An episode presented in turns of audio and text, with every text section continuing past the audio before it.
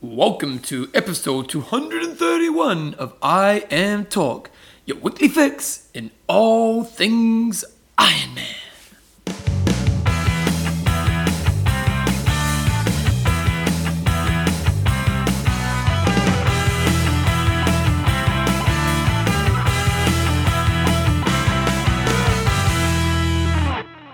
Right, guys, so welcome along to episode Jeepers. John, wait a second, let me pull this up, it's not very sharp. two thirty-one. two thirty-one of I Am Talk with Coach John Newsome and Bevan James Owes. How you going, mate? I'm pretty excited still. You're, you're pretty excited still? It's been a big weekend. It was a huge weekend because uh, I went um, to Hairspray, the musical. Oh, great, and that was uh, it. I'll tell you what, it was it was really, really impressive. They had these L C D screens, so they didn't really have a set. They had like big T Vs or big screens. Yeah. And the whole set was like cartoons. So I did that, did a bit of shopping, John. I went to but the Titanic. It wasn't, was not as exciting as There's the one thing that took it out this weekend, wasn't there? What happened, John? The I A M World Championships were this weekend. This week's show's pretty much all about that. We've got some interviews happening. John's been a good boy and done lots of work. Uh, he's done. Who have you interviewed, mate? So we had, I got Rachel Joyce on, got um, solid uh, right? very solid um, Dirk Bockel. Um, and had a chat with Albert Boyce from Coffees of Hawaii, and we've also got Sandy on from Extreme Endurance. Good time. So that's pretty much going to be today's show, so let's get into it. First of all, news... Oh, no, sponsors. Yeah, back it up. Oh, back it up. coffees of hawaii dot com. Ah, check out Albert because he's just a legend. And he would have been on the, the stage last night. Athlinks dot com. Uh, check out Andrew because he just sent us a note saying, hey, good luck, boys, with the show. So, oh, no, that was, that was Troy. Troy. Troy. That. And so it begins. Have a good show, boys. So, thanks, Troy. And Extreme Endurance. And we're going to have Sandy on the show talking. What are you talking about, John? We're going to talk a little bit about the other products I've got. We sort of bumble our way through it sometimes, but he sort of explains a little bit about what their other products do and then what they've got on offer.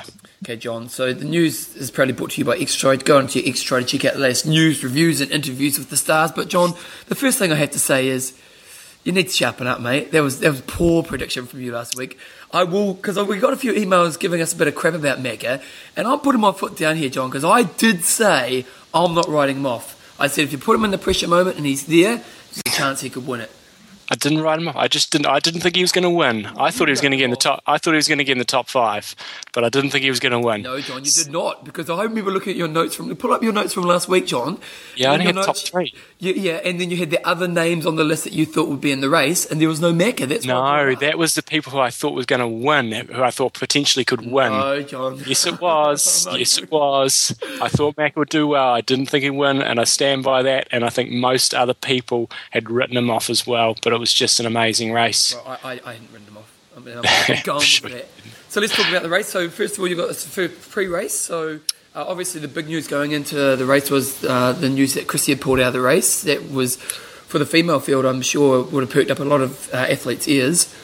Yes and no. I mean, you know, you you want to be racing the best, and um, and so yes, it's it's sad, and there's lots of rumours going around. And I think I don't know. Rumours are always going to happen, but yeah, she's the rumours are that she, she crumbled under the pressure and she wasn't actually sick. And I don't know, you and I have both met her and interviewed her a couple of times, and she just doesn't seem like that sort of person. And so I, I think it's pretty insulting for people to go out and, and say that sort of stuff. It's just um, an easy option, isn't it? Like, if, if you've ever met Chrissy, she loves the challenge, you know, like, yeah. And that's, that's the thing you get from her. Like Macca, you know, like the you know the reason I love Macca as an athlete is when, when, when Raelert pulled up next to him, he would have loved that moment. For him, that's what yeah. it's all about.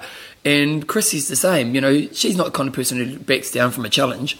Yeah, so, you know, I'm sure the truth will come out at some stage, but it's it's pretty sad that that's uh, going around, and, and very sad if that is the case. So she was a clear favourite, and um, yeah, but but pre-race, you know, I was lucky um, enough that Felicity uh, woke me up at five eighteen after I'd been out till about eleven thirty, so she was my alarm clock, so got to see... Um, oh, you don't get to eleven thirty. Oh, I was out partying, mate. We had the Triathlon Club Awards dinner. Oh, nice! And uh, so, yeah, pre-race it was uh, it was an earlier start than usual for the for the pros, and uh, you know I was watching the start and they were floating around, and it did look like there was a bit more swell than usual out there. Um, and then onto the swim, and it, and they did have quite a few different arrowheads going off the line, and, and Potts just ripped it and just killed them all. And I saw, um, I saw Jacobs couldn't even stay with him. he stayed with them for a little while and then just popped off, and he and he got sucked back into the group. And I guess a lot of people think, why the hell does he, he go off the front like that? You know, he's wasting all his energy. But the reality is he's actually swimming at the same intensity as the other guys. He's just a better swimmer than them. Yeah. And um, I don't think he thinks that he'll stay away from them and ride away from them. But I guess he has the luxury, you know, during the first twenty kays of the bike, he can actually just ride at his pace, chill out, get into the zone, get his nutrition rolling, where the others, that first twenty K, they're generally absolutely drilling it. Um, so I think that's why he does does go off the front, but he ended up actually not having a very good day at all. But um, I've got, I've, Bevan, you're going to have to talk for a second, or can we pause, because I've got my little notes and I left them downstairs. I'm just going to go run and get them. I'll be back. No, no, I'll, be... I'll talk for a second. You've just really thrown me on the note. Like, you could do a time trial, John. I could time how long it takes you to run downstairs and get the notes. Okay. Okay, ready, wait, wait, wait, wait, wait, wait, I've got to get my stopwatch started. Wait a second. Okay, what's okay. your prediction? How fast? I think I can do it in seven seconds. Seven seconds? Okay, wait a second. Give me, it's going to take me seven seconds to pull it up. Okay, okay. Wait a second. Stopwatch. On your marks, get set, go. Go. Seven seconds. so so he's, he's got these little stairs in his house as well, so hopefully he doesn't trip over. Okay, that's seven seconds. He had no hope. He's, is he back yet? It's, he's just past ten seconds. John, your predictions... Not just in COVID, people, but... I'm back. It was sixteen seconds, mate. sixteen seconds. That was a weak effort. So my, my notes on the swim that I thought was quite interesting was uh, coming out of the swim, you had um, you had one off the front, so you had uh, Potts off the front. Yep. Then you had another two guys sort of that were off the front a little bit. See, I don't and know then, what was happening in the race. I didn't see this part. So who came off second and third? Oh, I can't, I can't remember who, who actually was second or third. It was they, they were pretty close to the bunch, but then you had the main bunch of seventeen guys.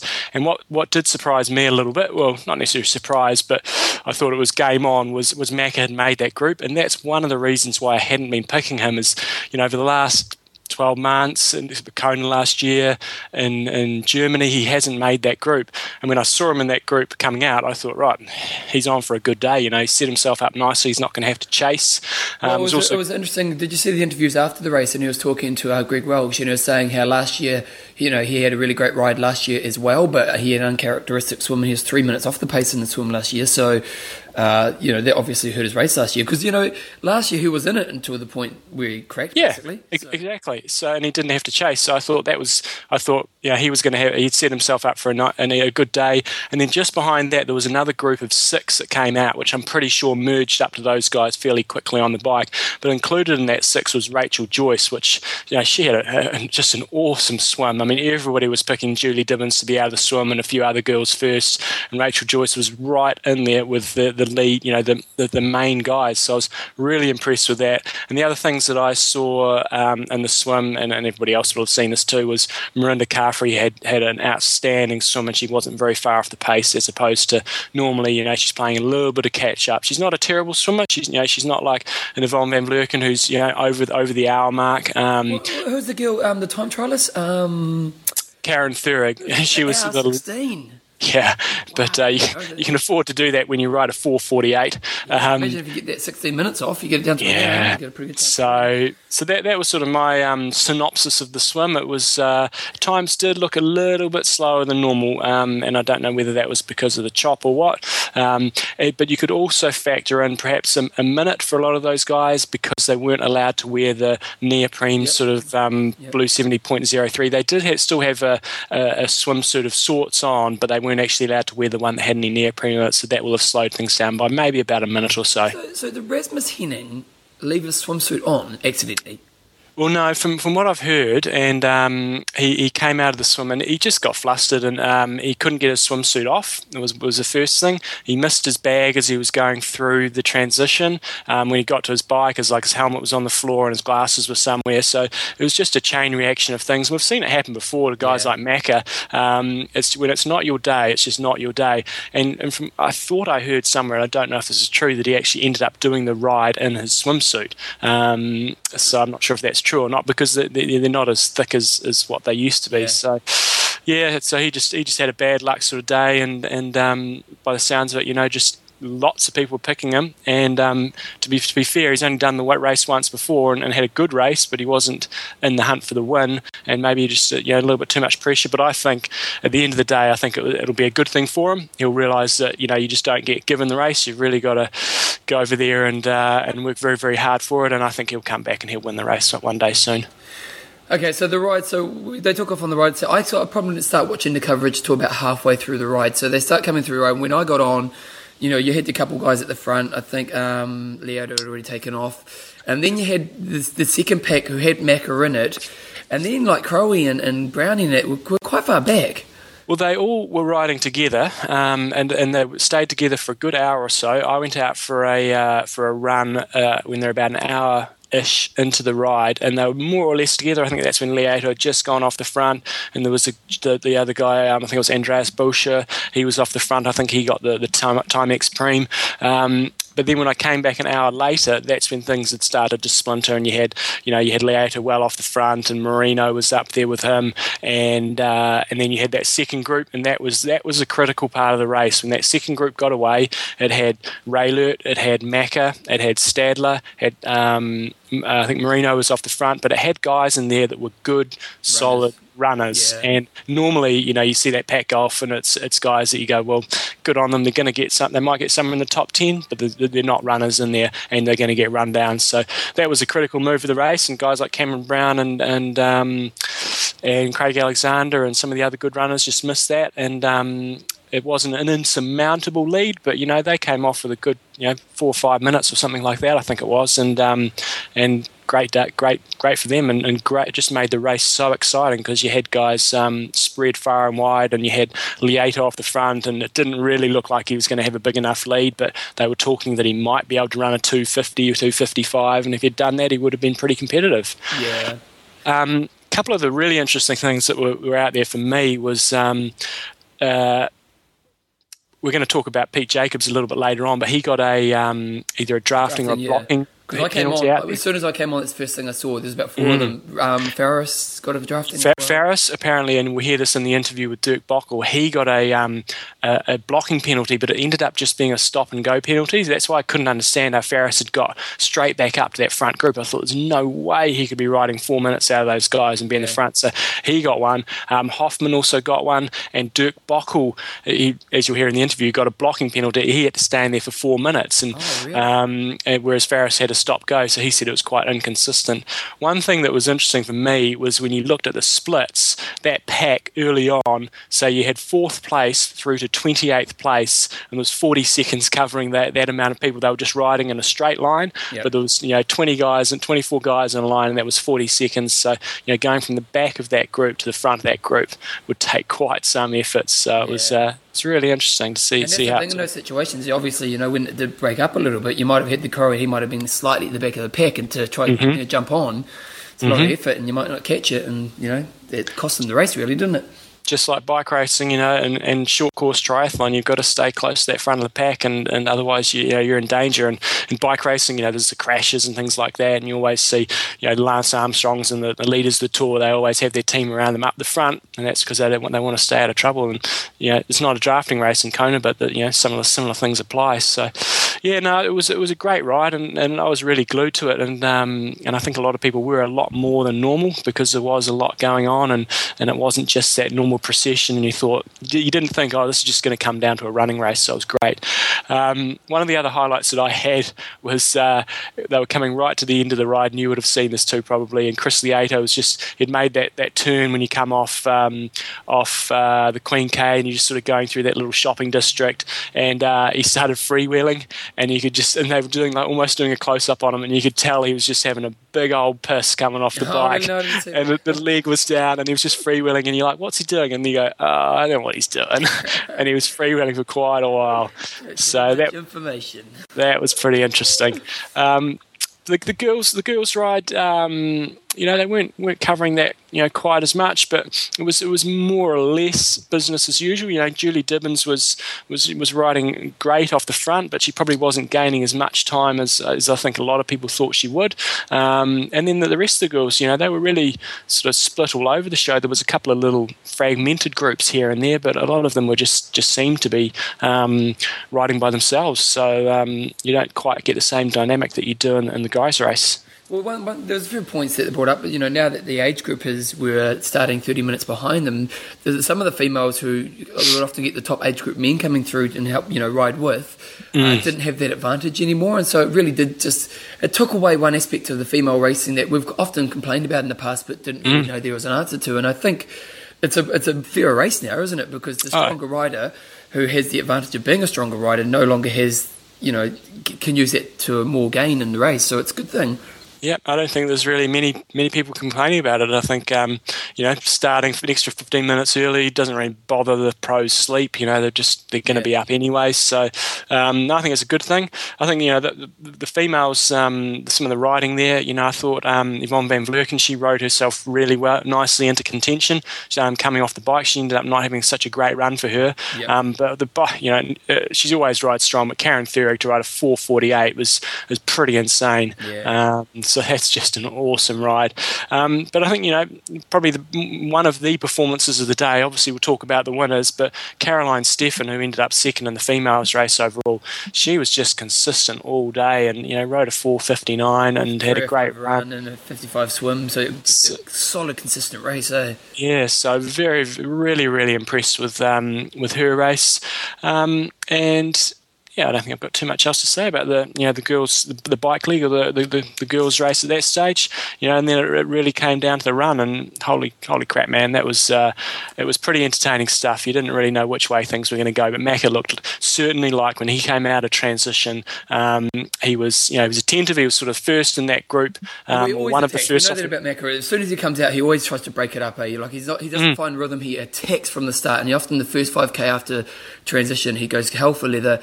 And, and it's the mind game. Macca plays the mind game well, and so he gets out there, he attacks it, and, and you know, puts pressure on the field to respond, and and that creates all kind of tension for all the other athletes, doesn't it?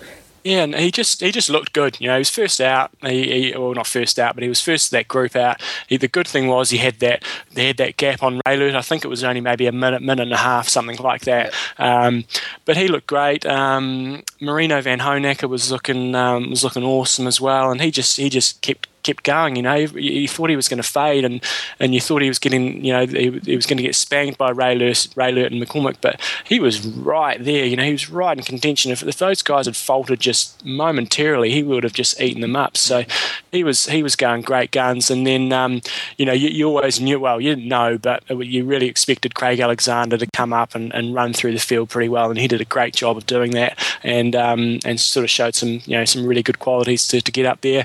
Be really interested to hear from him if he if he really laid it all on the line. You know, once he probably got into that fourth place, third was probably going to be a really big ask to get up there. Marino was running pretty well, um, and I'd be really interested to hear if he if he really opened it all up and gave it everything he had, um, or whether there was a little bit left in the tank there. He'd end up being, you know, nearly four minutes behind Marino at the end, so it would have been pretty hard to catch, but Crowie came home in a, in a two forty-one fifty-nine, which is, um, you would think would absolutely be the fastest split by a long time. It's one probably one of the fastest splits of all time in Kona. But Pete Jacobs ran two forty-one oh five. Impressive, eh? Like, wow, mind-blowing, eh? Because it was, it was funny, it was on the commentary at the time, they're going on about, literally as they're talking about how great Craig's run was, they go, wait a second, Pete Jacobs has just come in fifty seconds faster. Yeah. At, at two forty-one... And that is, you know, I I I can't remember what Mark Allen and um, no, Dave Scott well, ran. They, they they ran quicker. They did, uh, because in their time they counted transition as a part of the run time. So mm-hmm. theirs is around two forty, but the actual run time on the course was around two thirty nine. Yeah, that's what but Mark still, Allen did. You don't put uh, Pete Jacobs had a great race here last year. He's had some great races in rote. You wouldn't classify him as one of the great runners of all, all time. Craig Alexander, you'd put him right up in, in there with, you know, Mark Allen, Dave Scott, those guys. He's just a classy runner, and he runs fast times and he wins races on the run.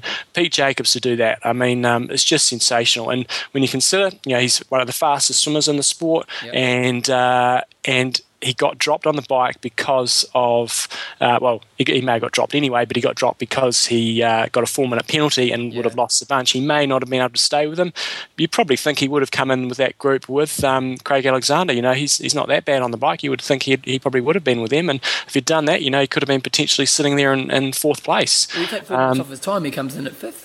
Yeah, so... You know, like, you know, these are all hearsay, you know. These, he may not have ran a, four, a two forty-one if he'd never rest, but, mm. yeah, definitely, he's, he's a name of the future, isn't he? Because the cycling, if, if anything, is probably the easiest thing to, to gain speed on, isn't it? And yeah, and he, and he can always be there coming out of the swim, yeah. so it's not like he's a, he's just an average swimmer looking for a, yeah, he's always going to be in contention. So just to run through some of the splits, you know, Macca, good swim, fifty-one thirty-six, rode four thirty-one, and then ran a two forty-three for an eight hours ten thirty-seven. It's um, one of the fastest times for, for a long, long time. I yeah, think Alan... Last day, wasn't it? Yeah, I think Alan's fastest time there was eight oh seven, and I yeah, think the record might yeah. be eight oh four, I think, by Luke Van Leer, I think.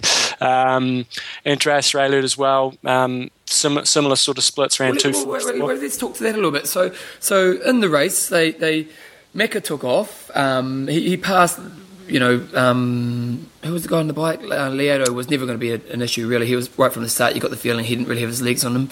And Macca pretty much got to the front pretty early on. And then Raelert was looking strong, and, and for a while they're going in and out of the energy lab, but he was just catching Macca kind of at a pretty reasonable pace, putting fast time into him, and they were talking about how fast he's running and his technique was amazing, and and you got to the point where probably about ten k's from the end, he's getting pretty close to Macca. At that moment, what did you think was going to happen? I still thought Macca was going to win it. I mean, um, my, my rationale for that was, yeah, sure, he was catching him up and he looked like he was running very, very fast, but he really wasn't catching him that quickly. You know, he's probably taking a couple, a couple of seconds out every K. Yeah. So I, I still thought, I mean, I, I thought it was going to be fifty-fifty, but, I, you know, if, if I had one hundred bucks sitting there and I was going to bet on somebody, I would have put my money on Macca. Um Uh, and especially when he didn't go straight past him. Um, if he'd done that, you know, he could have.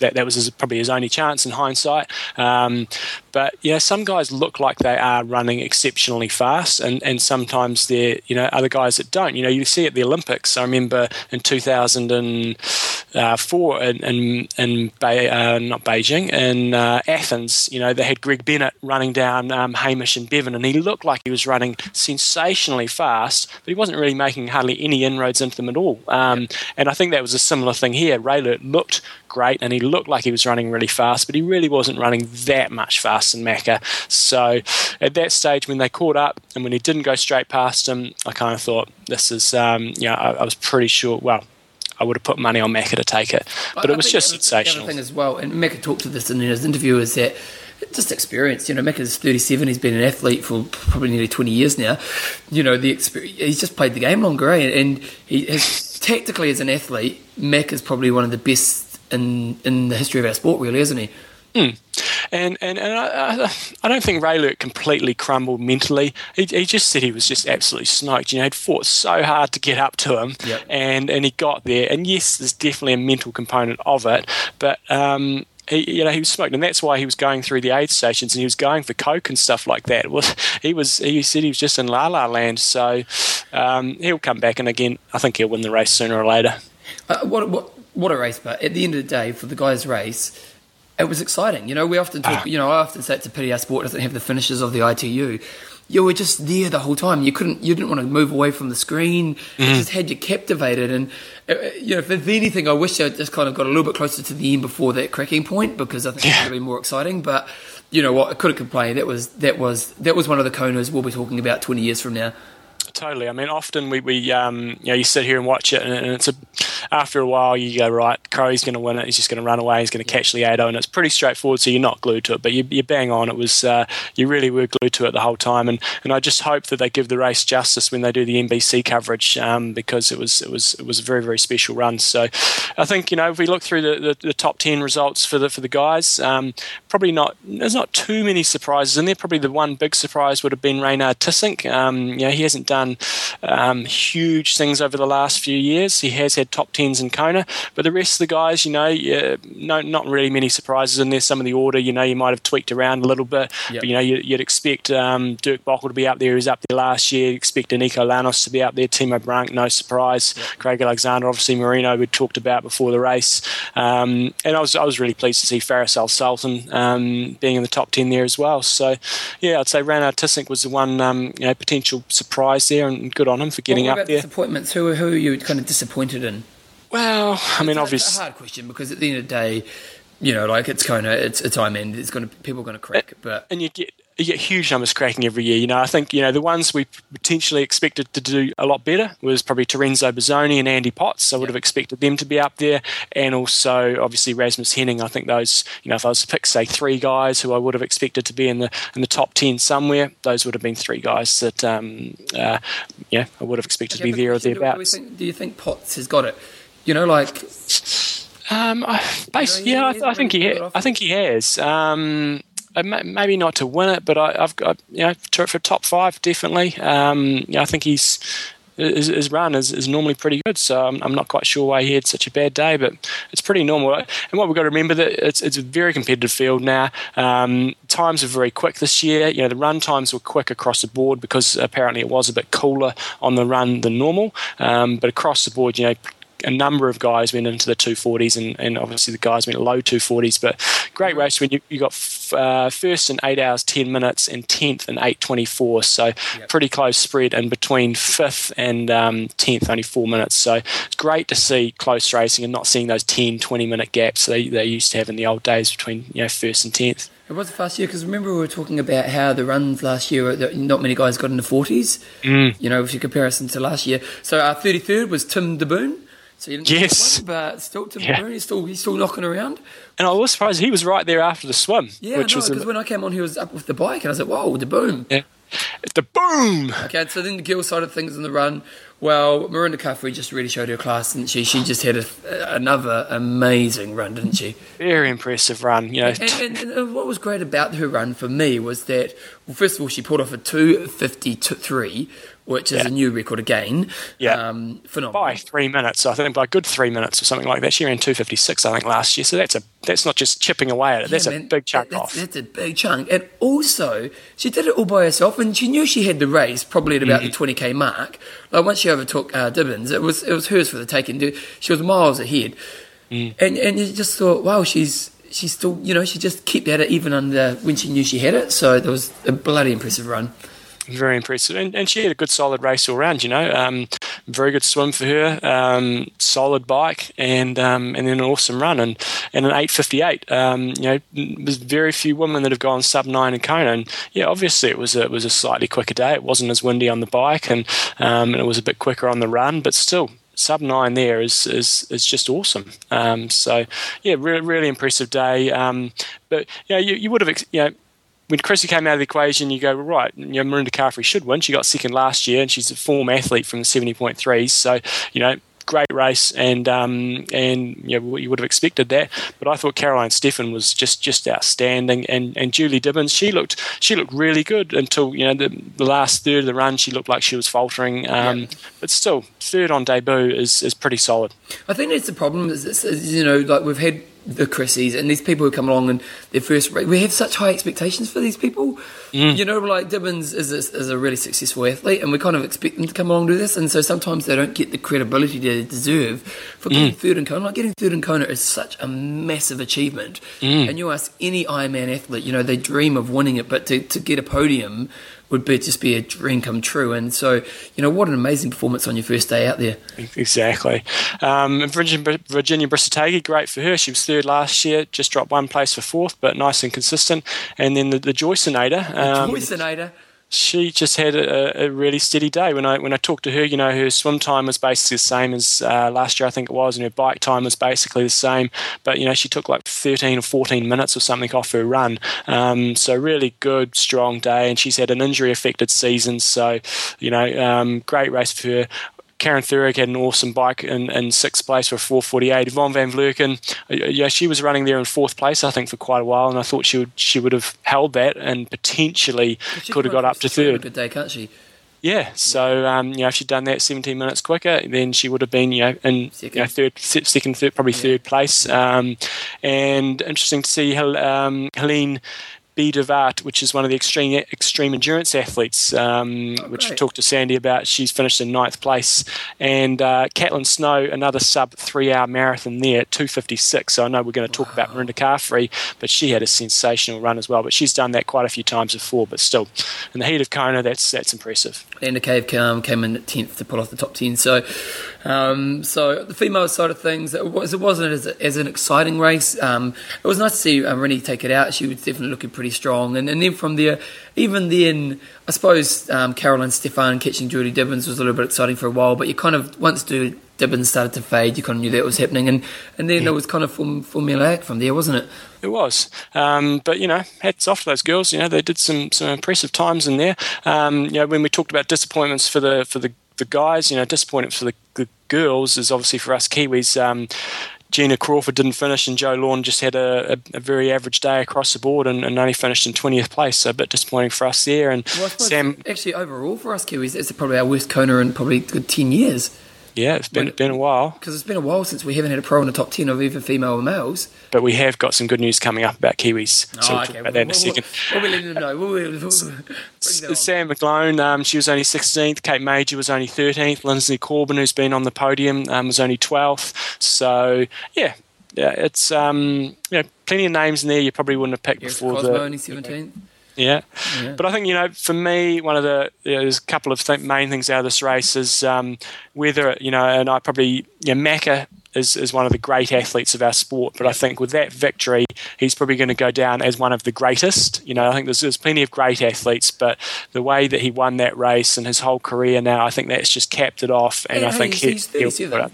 You know, yeah, like, you know, like he's he's not a spring chicken anymore in the pro field.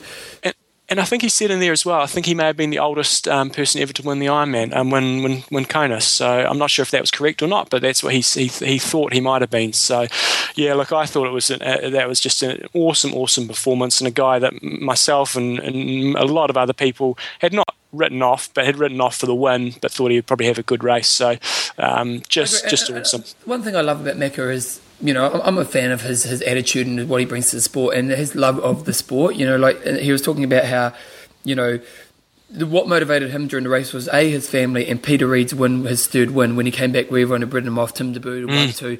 And Macca was telling himself during the race, Peter Reid, Peter Reid, Peter Reid, I'm Peter mm. Reid.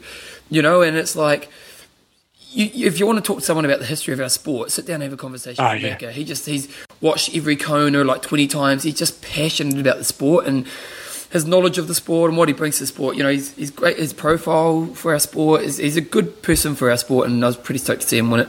Mm, no, so was I. I was happy for him. Yeah. He just looked really content when he crossed the line. Often you get guys that are pumped and they're excited and, yeah. and different sort of emotions, but he just came across the line and just looked, that was that was awesome. And, you know, to be honest, I hope he retires almost, because think I think, I don't, think he will. I don't I don't know if he will or he won't, you know, who knows, but I think, you know, what a what a way to retire and sort of cap off your career. It's just um, I don't think you could do it any any better way. So um, just awesome. And I thought um, W T C guys did an outstanding job with the coverage. It seemed like, you know, in past years we've had a lot of cutouts, you know, the feed's been cut out and they've they've mucked things up a little, just a little bit, still great. But I thought this year they they, they lifted their game um, quite considerably. Um, I, I think Paul, a couple of things. I kind of felt a little bit frustrated when they stay on the wrong athlete for too long. Like they'd often be following mm. the third place person, and and I and they'd stay on them for ages. And I was kind of like, well, why are we watching? Yeah, I agree with that. Yeah, but it's live coverage, so you yeah, know, true, and these things happen.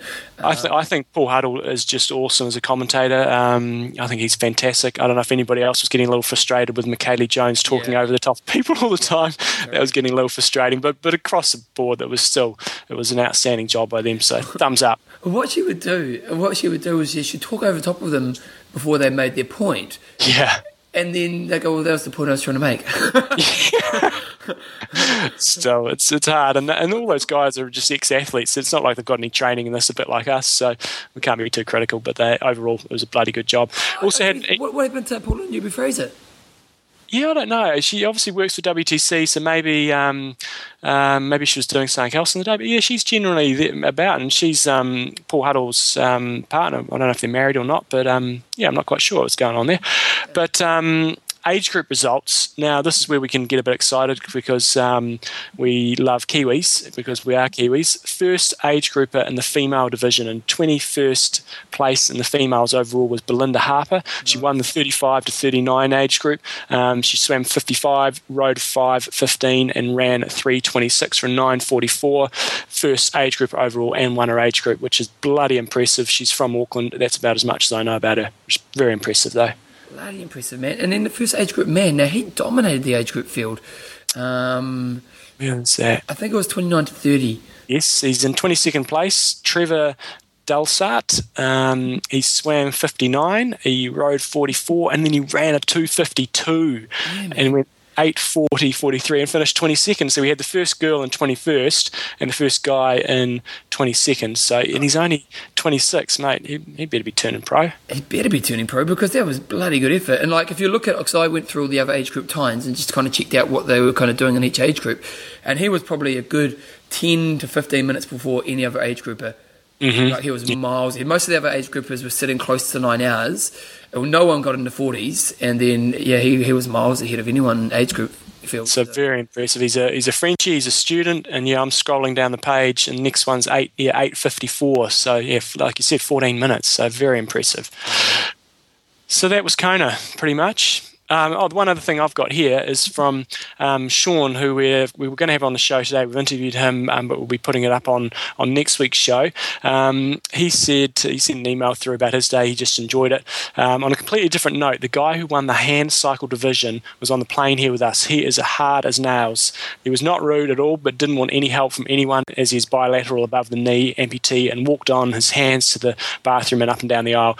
I kept seeing him all week, and he's really cool. He smoked the course. He swam Swam one hour, biked six thirty, um, and rolled in for a nine twenty-six in first place.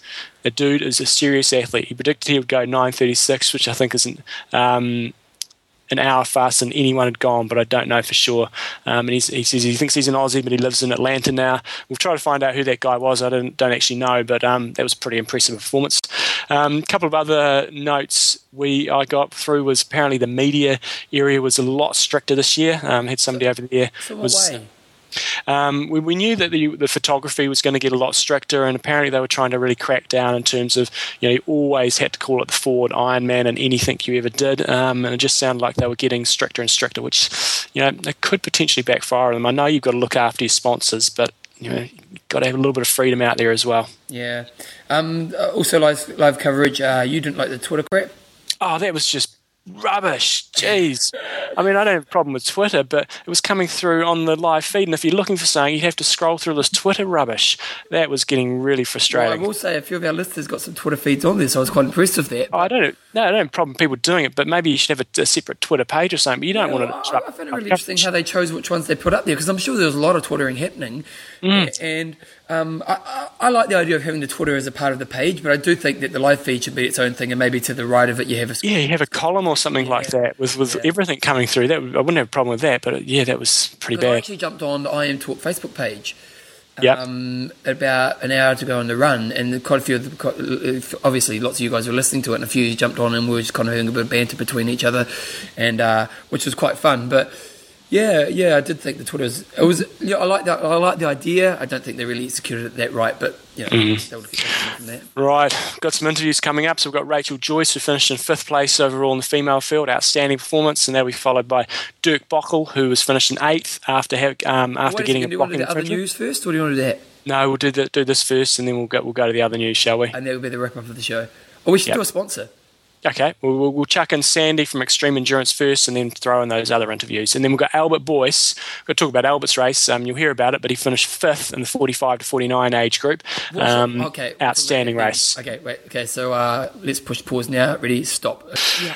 Righty-ho, so it's it's the day after Kona. It's uh, over in Kona. It's actually eight a.m. in the morning, and I'm surprised this person's uh, awaken up, but she is. And we've got the fifth-place finisher from Kona yesterday, Rachel Joyce, on the line. How are you, Rachel?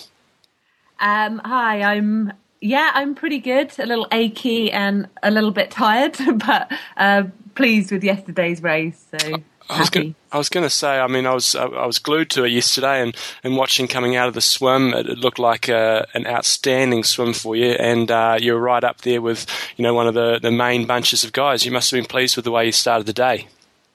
Yeah, really pleased. I um I kind of took a bit of a different tactic to last year, and kind of found some clear water, so I could just because I can I know I can swim pretty quick. So if I get the clear water, then I thought I'd swim on my own and then hopefully join up with the group, and it seemed to work. So um, it was really nice to, to come out first. I think I surprised a few people because I think everyone expected it to be Julie. Yeah, yeah.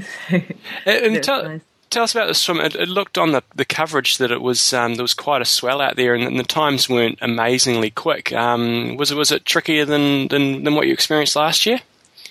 Um, I think maybe there was, a, there was there was a bit more swell than last year, but um, it, it I mean it didn't really bother me. I mean it's a pretty straightforward course anyway, so it doesn't affect sighting, and it, it looked like it affected times a bit, but um, it, I didn't find it particularly difficult because of the swell. All right, and, and onto the bike. Um, I looked at your splits from last year. You rode a five ten, and you rode the same again this year. Um, how was it on the bike? I mean, we haven't heard much about conditions yet. It didn't look like it was particularly windy. You know, if you compare the two years, was it um, better, worse, much the same? Um, I think, I think it was. I mean, there wasn't too much wind. There was, a, there, was there were there were some gusts um, coming down from Harvey. Um, But the the headwind back wasn't too bad. So, um, and I think it may have been a bit cooler than last year. So, um, I, I was slightly disappointed with my, my split. I was hoping to go a bit quicker than last year, but um, I was riding as hard as I could. So... Um, And for you girls, I mean, obviously they've they've changed the rules a little bit, so it's a um, you know you had an extra fifteen minutes. Um, the previous year, had, had you been caught by any males on the, the bike, and had that helped? Um, and this year, were you did you find yourself a bit more isolated, or was it much the same? Um, for me, it was much the same because last year, because I'm one of the quicker swimmers, I I didn't. It wasn't like I was getting caught by packs of age mm. groupers. It would be an isolated age grouper who was going much quicker than me, so they would just go past and I'd be back on my own. Um, but, I mean, I, I think it's really good that we get the extra fifteen minutes because it just makes it a cleaner race. You know, it's much more difficult for the, the top age groupers to catch um, kind of... yeah.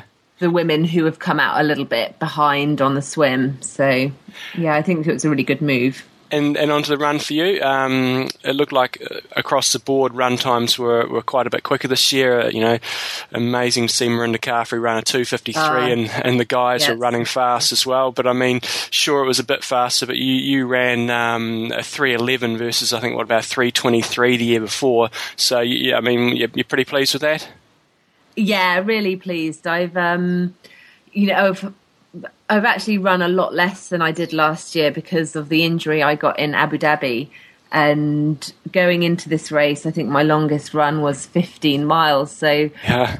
I, I, you know, I, I got to sixteen miles and I was wondering what would happen here. But me and my coach, I've started working with a new coach this year, and we've kind of focused much more on speed and my technique. So, um, I, I kind of, although I hadn't done many long runs, I felt a bit more confident about my run just because I feel much more relaxed. Yeah. So I was expecting, well, expecting and hoping to go quicker than last year. Great. I mean, it's uh, it's good solid time, and you obviously you moved up a place, and um, yeah. So, I mean, uh, and there's also um, the for for you, I guess, um, since last year we haven't really seen your name popping up very much in the results, and it sounds like um, you know you had a pretty bad injury there in Abu Dhabi. Is that is that pretty much wiped out your season? We haven't haven't seen you popping up too much.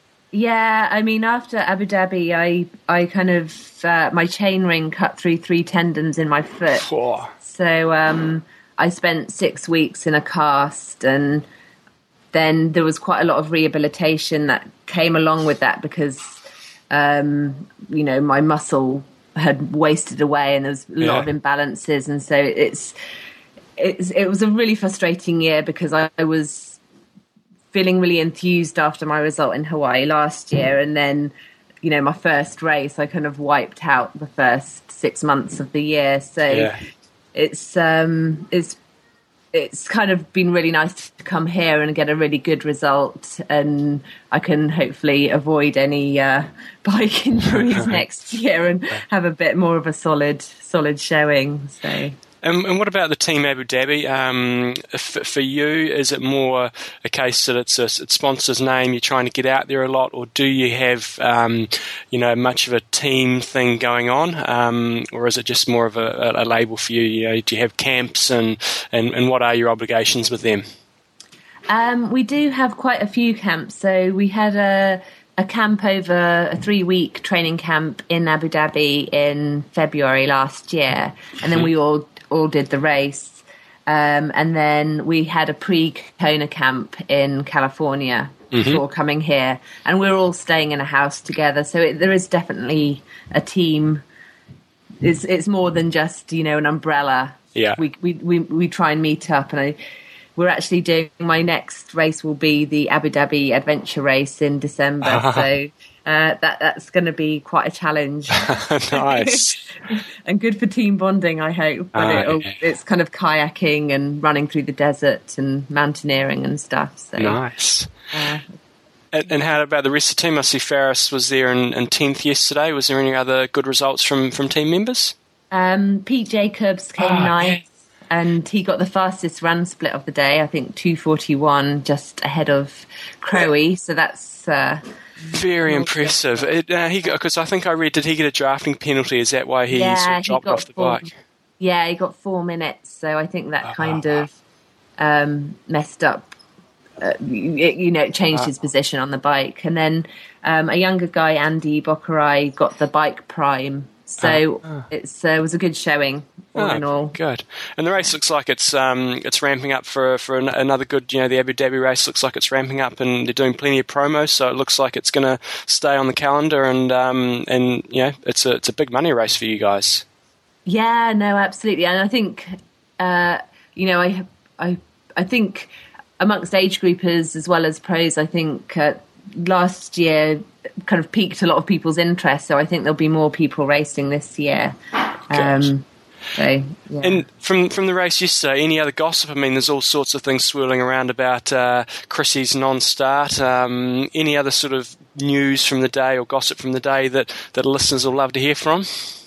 Um, I haven't spoken to Chrissy. Obviously, it's really disappointing that, you know, the defending champion couldn't start. Yeah. Um, I think uh, her manager has made, um, he's issued a... a statement saying that she she got got the flu, and I think uh I think Katrina Morrison also had that was suffering from the flu on Wednesday, so I don't yeah. know if it was the same thing going around, but yeah. hopefully she'll be well again soon and back next year. So, and do you want to say hello to your sister, because I know she's a listener of the show?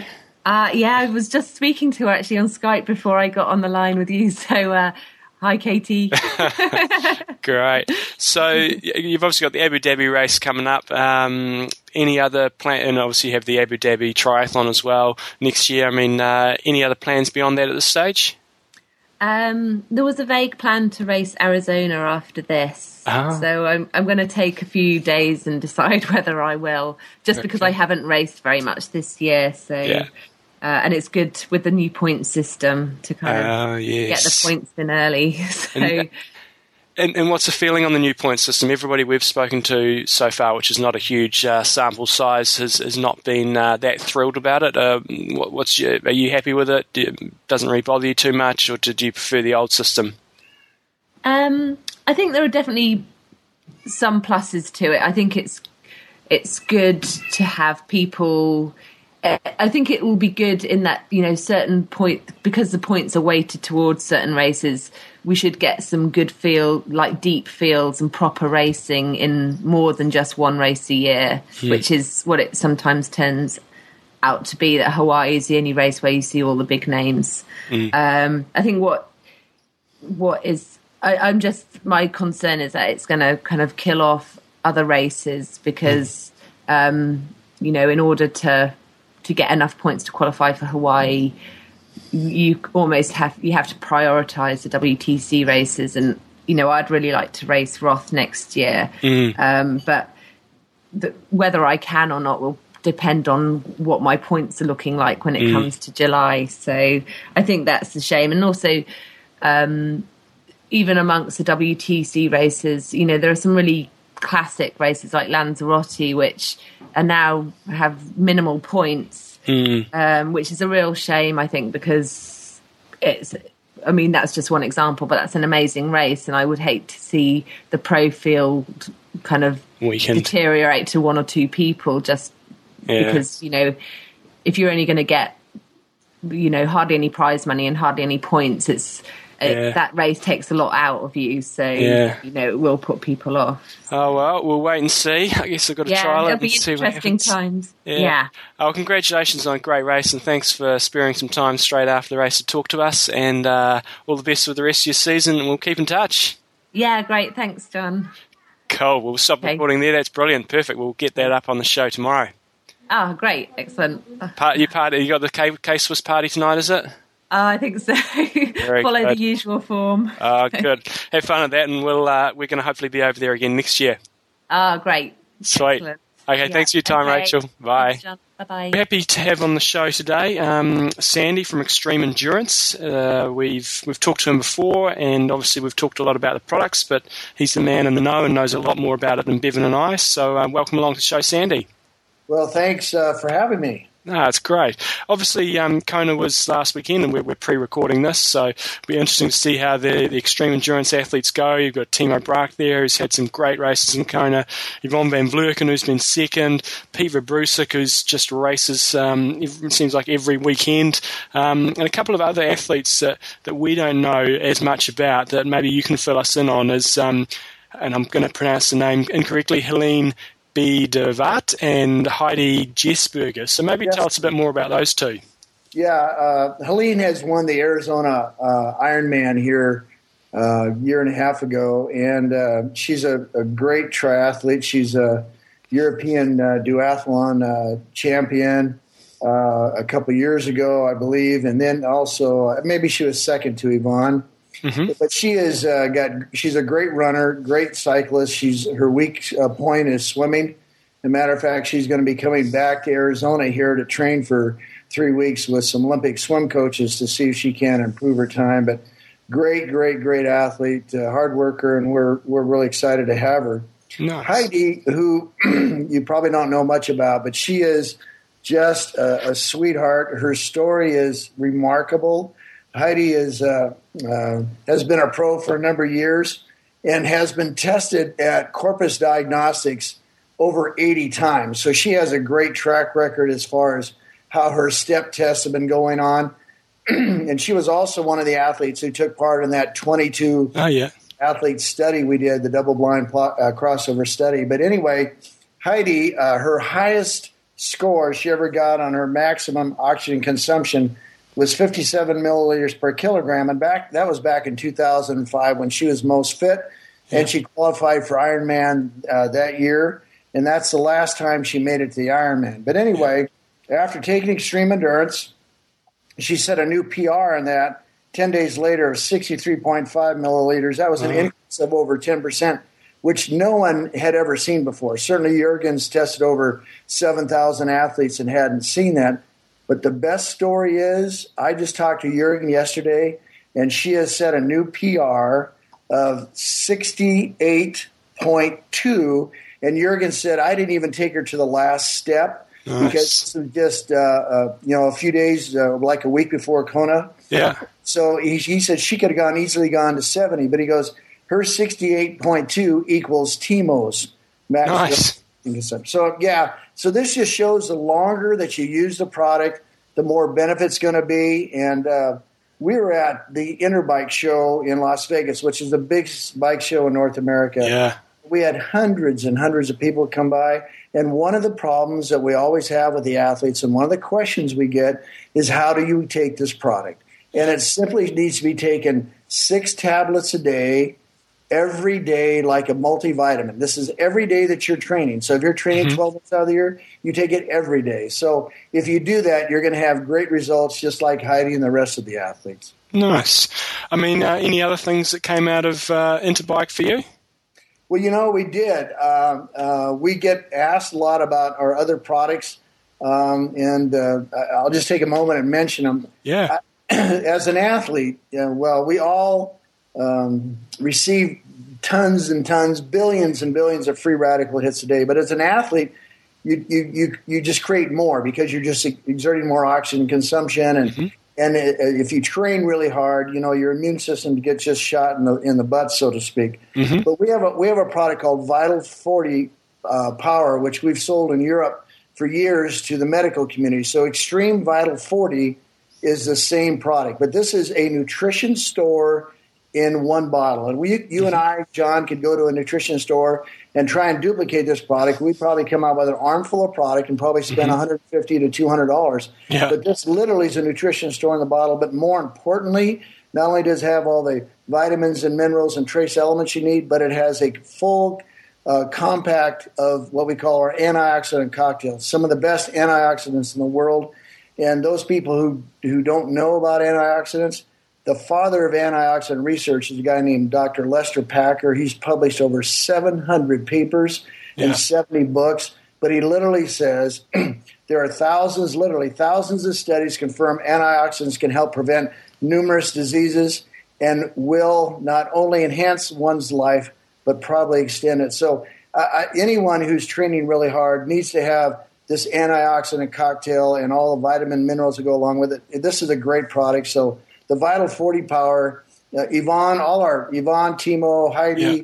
Helene, Peter, they're all on the product. And uh, and we would suggest athletes, serious athletes, need to be on this product also. And how many of those, uh, I see there's one hundred eighty in a, in a bottle. Um, do, they, do you take that once a day, twice a day? We take it twice a day. And with this product, you always take nutritional products. When I say nutritional, vitamins, minerals, you should always take this with food. Yeah. And so you take three in the morning with your meal and three in the evening with your meal, where Extreme Endurance isn't that critical because Extreme Endurance is not released in the stomach.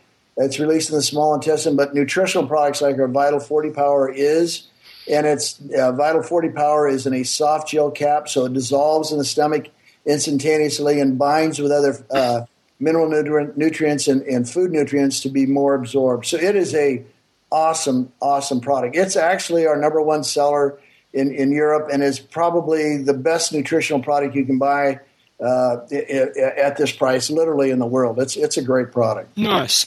And you've also got the Prostate Powder six, um, the Extreme Joint four, and the Omega three.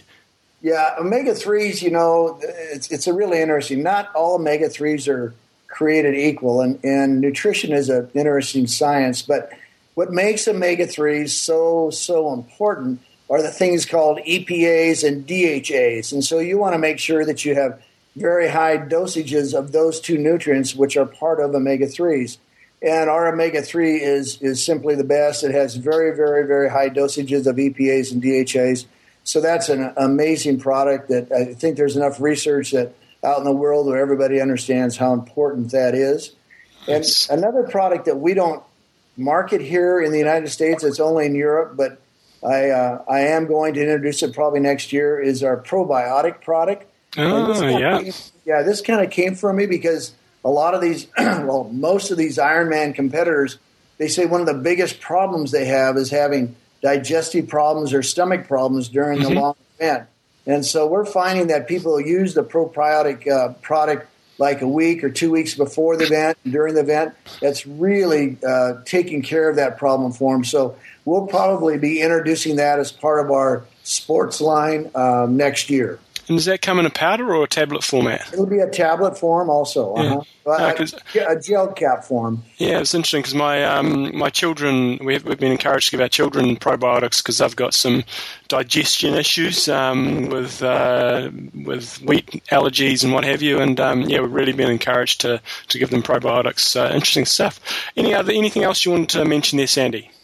Uh, well, I might mention that all of our products are gluten-free. Uh, you just uh, good. Uh, you good. Mentioned, we're going to start putting that on our on our label because there's more and more people like uh, you, John, who, yeah. who are concerned about that. Absolutely. So uh, we're going to put that on our labels. We are getting calls. I have to tell you, people came up to our – we had hundreds and hundreds of people come by the show in Las Vegas and would come up and say, oh, we heard this all about on I Am Talk. So great. Thank you. The word's getting out, but we literally get emails from around the world. And uh, so you're well followed, and we appreciate our uh, our relationship with you. So uh, the feeling's mutual. So thanks for coming on, Sandy. I'm sure we'll get you on again soon. And um, hopefully we'll be able to catch up with a few of your athletes after um, after the weekend's racing with some fantastic results. So uh, if you guys want to get any of the Extreme Endurance product, um, x endurance dot com, and get on there and you can get all the products Sandy's talked about. Thanks for coming on, Sandy. All right. Thanks for having me, and we'll talk to you soon. Righty-ho. We're, um, we've got another special guest on live from Kona, and again, it's very early in the morning, Kona time, um, straight after the race. It's about uh, eight thirty in the morning over there. We've got uh, Dirk Bockel on the show, so welcome along, Dirk. Hey, John. How are you? Thank you. Great. Hey, obviously, um, you know, another top ten race for you, finishing in eighth place there yesterday. Um, just t- tell us about your race and, and how, how it sort of unfolded, and, and perhaps compare it to last year. Okay. Well, let's start out with the preparation. Um, this year I tried something different. I went to altitude training in Boulder. Yeah. And I really pushed the limits there. I was sleeping on uh, two thousand five hundred meters and training yeah. down on sixteen hundred meters. So that, that was really amazing and really, really paid off.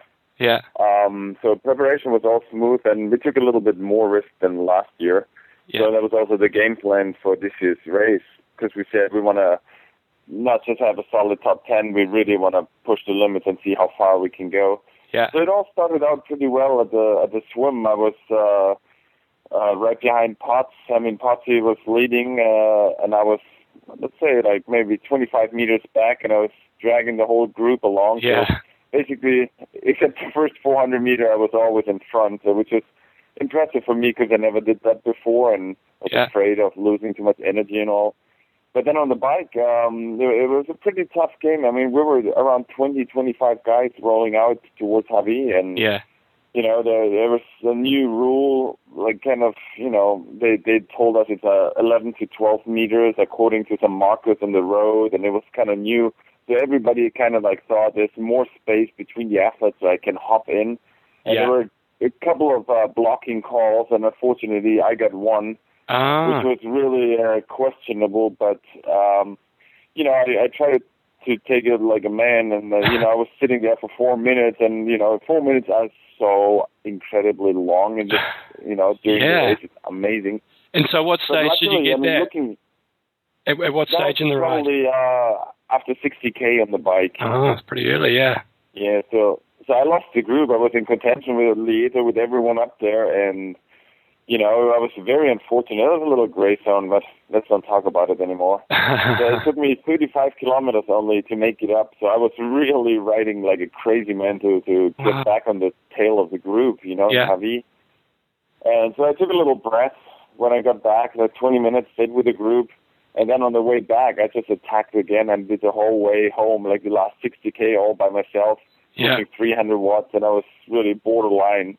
And I was, I was questioning myself, how am I able to run? So once I got into transition, I, I, I found running legs, and I did an amazing two fifty-two. I mean, that's, that's five minutes faster than I did before, and I'm very, very pleased with that. And, well, now I just looked up the times. Uh, without those four minutes, I would have been fourth. But yeah. uh, eighth place, I'm, I'm happy with it. I had a great, great race the whole day. I mean, it was able to push the gas all the time, and I'm I'm very happy with that. So was there anybody else in the penalty box? Because I know that Pete Jacobs got a, a penalty, whether at drafting or blocking. Yeah, my buddy Pete Jacobs, exactly. Yeah. And uh, Ben Hoffman, who was I supposed to block? So I asked him, and he said, Dirk, you didn't block. That was that was B S. And I said, okay, well, guys, let's hydrate, let's eat, let's stretch. Yeah. You know, we all pumped each other up and said, let's get back on the, on, on the tail of the group. And you know, we worked together at Pete Jacobs. I mean, he had an absolutely amazing day. I mean, his run is just amazing. I'm, I'm very, very happy for him. And he yeah. got close. So I got a little worried at the end, but yeah. it worked out. And, you know, it was another great Kona for me, definitely. Yeah, I mean, um, there must have been, I mean, because I know that, well, that's three guys in the top ten. There's yourself, Pete Jacobs, and Faris Al-Sultan, who all got penalties. Um, do you know of any any other any other guys who got penalties? Actually, in the top ten, I think it was only Pete and me. I, I, um, you're right, actually, about uh, Faris, but he got, just got a stop and go for the same offense that we were supposedly doing. It was kind of weird because they call a four-minute penalty for blocking, and it's it's usually a stop and go. So it's ah. yeah, it's always the same thing. Kona is known for, you know, a couple mm. of things, and those are not so fortunate, unfortunately. Yeah. And, and tell us a bit about the conditions, because um, across the board, the run times seem to be um, quicker than, than usual, uh, and the bike times, yeah. it didn't look like there was a lot of wind, so, you know, perhaps we would have thought some of the bike times might be a bit quicker. Actually, it, it's true. I mean, it was a little overcast as well, especially starting out on the run, and that was that was that was good for us because we got a little bit more. You know, I think temperatures last year were ninety-seven, mm-hmm. and I think this time it was around eighty-five, eighty, eighty-six. So it, it was not too bad, but I mean, still, it's always brutal conditions. Mm-hmm. The wind, uh, actually going out to Hawaii wasn't as bad. But then in Hawaii, I mean, it's, it's always windy up there. And yeah. going down the hill with seventy K an hour, I mean, I, I was very, very scared. I had, sometimes I had trouble to, to just keep a straight line. And, you know, I mean, last year, a couple of days before the race, I was blown off my bike and fell into the lava. Yeah, no. So I was, uh, I was, uh, yeah, I was, I was pretty worried about that. But, you know, that's a race. I mean, there's, there's just no mercy out there, you know. Kona is just so tough. It's ridiculous how tough it is. And and one person that um, a lot of people, myself included, were picking to have a have a great day and potentially be a winner of the race was, was Rasmus Henning. Have you talked to him about why perhaps his day didn't go quite so well? Yeah, we actually, uh, we're very good friends, and we always uh, hang out before the race and do the last couple of uh, days together and all. Um, this this year, I don't know, maybe the pressure got a little bit to him. Yeah. I don't want to speak too much for him, but he just said he had a total blackout. He had a terrible start. He had all the surfboards right in front of him, so yeah. it took him a long time to actually make up to the first pack. And, you know, then in transition, everything just went wrong. I mean, he couldn't yeah. open the zipper. He lost his shoes on the bike. I mean, the helmet yeah. he couldn't close, and he got dizzy. I mean, he had a total blackout day, and he was he was riding far, far back. Yeah, and you know, uh, I don't, I mean, finishing twenty-second, that's not his usual performance. So I can only say chapeau for for still finishing and then sucking it up like that. So that that's tough, you know. Yeah. And any other gossip? He will be back. Any other gossip from the from the race? I mean, uh, there's things circulating about Chrissy. I mean, um, and there was obviously some great performances yeah. out there. Any, any other bits of news that might not necessarily be coming out of the media that you can share with the listeners? Yeah, I mean, uh, about Chrissy, we we all really question if a scratchy throat is, is uh, keeping her from a race. I mean, she was seen out yesterday for normal training and actually pacing herself. And, yeah. you know, some people say that she, she wanted to find her soul yesterday before the race. And it, it's a little bit, uh, seems a little bit too spiritual for her. And, yeah. I mean, she was she was running really hard the day before the race. And, yeah. Oh, I don't know. I mean, we'll we'll find out maybe in a couple of days or weeks. Uh, but I mean, there's there's no big time rumors about it. It's just a little strange, and yeah. maybe there's some mental issues involved or something. I don't know. Very nice. But apart from that, I mean, nobody expected Macca to win. I mean, no. he's he's traveling all over the globe. I mean, he's racing every other weekend. I mean, it's it's amazing what he's doing. Um, honestly, I, I didn't expect that. I expected Raelert and Rasmus fight, fighting for the win.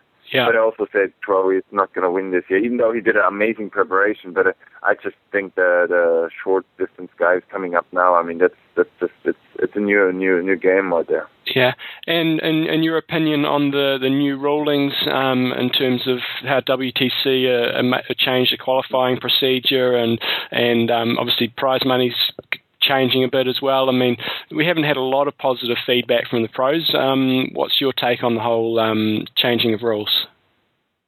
Yeah, it's it's actually a little strange. I'm not too happy with it myself, but I mean, if if the governing body says, okay, those are the new rules, you know, it's like when they changed the drafting rule back then in, in ninety-five. I mean, you got to deal with it. You got to adapt, uh, plan your training according to it. I don't know if it really makes sense, the effort to bind the athletes to W T C. I actually believe it creates more opportunity for other um, mm. organizations such as uh, Tri Grand Prix or even Challenge. And mm. I mean, you know, winning New Zealand, I mean, we all know how tough that would be with yeah. Johnny and Terenzo out there. And that's a thousand points. That should be equivalent to seventeenth place in Frankfurt. Yeah. I don't even know anyone out of the top ten. So I mean, it's it's a little it's a little weird call, but uh, you know, we we might just see that athletes just race in a couple of weeks after Kona, just to knock it out and just yeah. finishing, and you know, do yeah. maybe a ten-hour Ironman, just just to knock it out, and then maybe actually getting paid good money to race Challenge or one of the other races. That's a I good... mean, athletes talk, and uh, I actually think what they try to do is creating the total opposite. So mm. we'll, we'll see where it leads to. And what will be your plans? Obviously, you know, you, the, the the morning after an Ironman, you don't really want to think about it too much, but have you got any plans yeah. for the next twelve months? Well, actually, uh, I planned pretty pretty strongly to, to race Ironman New Zealand, but now uh, well, with my eighth finish, I should have enough points to, to be kind of safe and kind of like pre-qualified, but yeah. I do have to race another Ironman. The question is if it makes sense to, to do that now, this year or next year. I mean, I still need to, to figure that out and sit down with Coach. But mm. New Zealand was the plan, but a mm. thousand points. Mm. I mean, honestly, it's, it's it's just it's just ridiculous. I mean, I, I believe they destroy a couple of the greatest races, such as also Lanzarote or yeah. uh, you know, Western Australia. I mean, this is just sad, and maybe they, they need to come up with something else. Maybe just like eight or ten races instead of like thirty-five hundred races a yeah. year. You know, and. Because, I mean, the, the quality between an Ironman winner now for a thousand-point race and in Frankfurt or Texas with, like, four thousand points, I mean, it's how can the public, the eye, can can uh, figure out, like, what's, what's the quality when, you know? Uh, yeah, it's going to be... It's, in- it's, a, it's a little... Yeah. Interesting times ahead. So um, anyway, we're just doing a lot of sh- short interviews today and, and just sort of getting the feel from Kona, and, and well done again on a great race, especially now we know you had a drafting penalty that makes it, you know, even more impressive. So um, you know, have, have a great have a great recovery and uh, enjoy the um, the party tonight, and uh, we'll we'll catch up with you some stage uh, during the year with, as you build up for next year. Cool, John. Thank you very much for having me on the show again. It was great, and okay. I'll talk to you soon. No worries. That's awesome.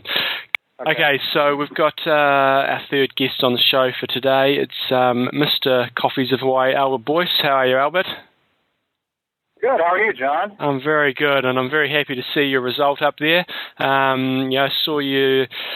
I was, you know, I was following your progress during the day in Kona, and you were, you had an outstanding swim by the look of it, and then um, just consistent. I saw you drop back a little bit on the bike, and then came home with a good strong run and finished in fifth place. And uh, so you'll be going up on the stage tonight. You must be pretty pleased with how you went. I was uh, very happy, John. It was, um, it was you would you'd, you'd appreciate it. It was an epic camp reunion out on the swim start, right there in the middle, the line by the surfboards. Uh, nice. Met up with um, Mark, yeah, and uh, Stephen, Stephen Lord, and yes. a few other guys. That was fun, and uh, so yeah, a good swim. It was, uh, you know, smooth, and then uh, I think finally for the first time. Um, I executed a good race where um, I didn't go too hard on the bike, so I just sort of dialed in a wattage, uh, two hundred fifty watts. So for the first two hours, just sort of relatively cruised and let you know a thousand Europeans fly by me. And yeah. uh, and then I also managed to bas- basically I always have problems eating, but I forced myself uh, my normal drink about two hundred fifty calories an hour, but then I also got in a total of ten gels, and that made a huge difference. So basically versus years past, started with an extra thousand calories on the run, and that, you know, I can't reiterate how much of a difference uh, sufficient calories make. So hopefully uh, I've had enough bad races here, which I just forced myself to do it, and uh, so then it was a positive uh feedback loop, uh, you know, really from the second half of the back, bike coming back from I V, so, um, you know, through most of the run. So, yeah, I was really happy. So, how, how, with, with that nutrition, how did you actually make that happen? It was just a case of uh, you just said, I'm just slamming this in, no matter what happens, I'm taking in this nutrition? Well, I've, you know, I've learned over the years, I've tried every mental trick. You know, before I've had goo flasks on my bike, and I, I just can't force myself to do it because I think almost it's intimidating looking at, you know, four hundred calories of goo. And so what I did, I just taped ten goos. I literally taped ten goos on my top tube and handlebars, and so every twenty minutes, half an hour, I would just force myself to rip one off and, you know, chug it down and follow it with some water. So I usually did it right before an aid station. Yeah. And um, so, you know, Melina told me years ago, you know, an Ironman, if you if you feel like eating, eat, and if you don't feel like eating, eat. And it's, and I reiterate enough how sufficient calories, if you don't have sufficient calories aside from no energy, then you just start making poor decisions because you're not, you know, your brain's not working too well. And so it yeah. really, really, uh, it helped a lot. So. And and um, in terms of your hydration there as well, I mean, obviously people are always interested to know, especially when people have great days. So you're pounding back the goos, and then were you just on a sports drink, or were you on a, a an Infinite type thing, or, or what were you doing for your hydration? Yeah, I, I was drinking Infinite with one of those. Uh, I have one of those speed fill bottles. You know, we have the hose mm-hmm. coming up with the right valve, so that worked well. And then I did not. I missed getting my uh, replacement bottles at the turnaround. So mm. this year they had, uh, um, it's not Gatorade, it's like Power Bar, whatever it is, Power yeah. Bar Performance, which has a fair amount of sodium. And so I had run out of fluid, so I just started taking those at the aid stations. And they had them in bottles where with your teeth you could just undo the top, and then, you know, it was a wide mouth neck, so I could just pour it right into my flat, into my, uh, yeah. you know, big jug thing. And it was, it was good, and it was cold. And so for the yeah. other thing for me, anything cold goes down a lot easier. So I was very well hydrated prior to P E D, you know, literally four times on the bike. And, uh, so between nutrition and hydration, um, I came off the bike feeling good, such that, you know, I didn't even have to hit every aid station initially on a leave. So, And, definitely helps being in balance. And um, obviously the conditions out there, it, it looked on the coverage like it was a, a bit lumpy in the swim, and the, and the time seemed to be a little bit slower than, than normal. Um, did you find that? And, and what about the conditions on the bike? I don't, you know, for me, I thought, I I don't know, I always pretty much swim the same time every year, so it seemed normal. It wasn't, mm. it wasn't real wavy or swelly.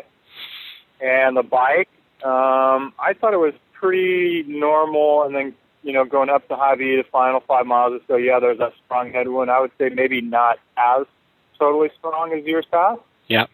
And then coming back, there was some good, you know, you get those blasts from the side, and there was, yeah, I think people, I mean, I saw enough, a fair amount of people in front of me freaked out over that. So I would say this is a good lesson. Anybody who does the race for the first time, if it, you really need to practice with those, and you can see the people in front of you. Yeah, they get hit by the gut. So then, you, as you know, if they're one hundred feet in front of you, you can anticipate it, and yeah. then so you just sort of move left on the road, and then you, you just have to relax your upper body mm-hmm. and just let it blow you side, you know, diagonally across the road. And the wor- what happens is people freak out, and then they get out of their aero bars, and once they're in their bullhorn and they have locked arms and they're nervous, then it, it's horrible, and that's all they can do to stay on their bike. So, yeah. yeah. say first timers, the more you can practice. And the faster you go, I mean, the more stable you are, and you just have to really mentally practice that, and then you can just get through it. But otherwise, if you freak out, especially the women, they're they were just completely freaked out. Yeah. Uh, I think the moral of the story is, yeah. if it's windy, you still go training. Exactly. And um so. and, and the run times look like, um, you know, when you look at the, the elite men, there was just some outstanding runs there, and, and not just one or two across the board. They were pretty good. So you've been there a lot of times, uh, again, on the run. Were conditions um, pretty, you know, a little bit better than normal, or do you think everybody just raised their game a bit? Definitely better than normal. So last year, if you recall, elite was very, very hot. This year mm-hmm. it was not. I didn't feel it was nearly as hot. And then up on the highway, there was maybe sporadic cloud cover, so every once in a while the sun would be covered a little bit. There was no rain or anything, but mm. uh, I, yeah, I definitely felt on elite the conditions were a lot better to be able to run um, at pace. Yeah. And I don't know if the pros start, you know, if the pros start fifteen minutes earlier. I mean, I feel like they probably had better bike splits because the yes. wind comes up later. And yeah, so they had a bit more energy. And, and how was the whole week for Coffees of Hawaii? I mean, you obviously had the boat out there again. Um, did everything go well? And plenty of I Am Talk listeners out there? So we met all sorts of I Am Talk listeners. Uh, I had a lot of people asking where, where you and Bev were, and I, sh- I assured them you would be back next year. We had yeah. a very good time.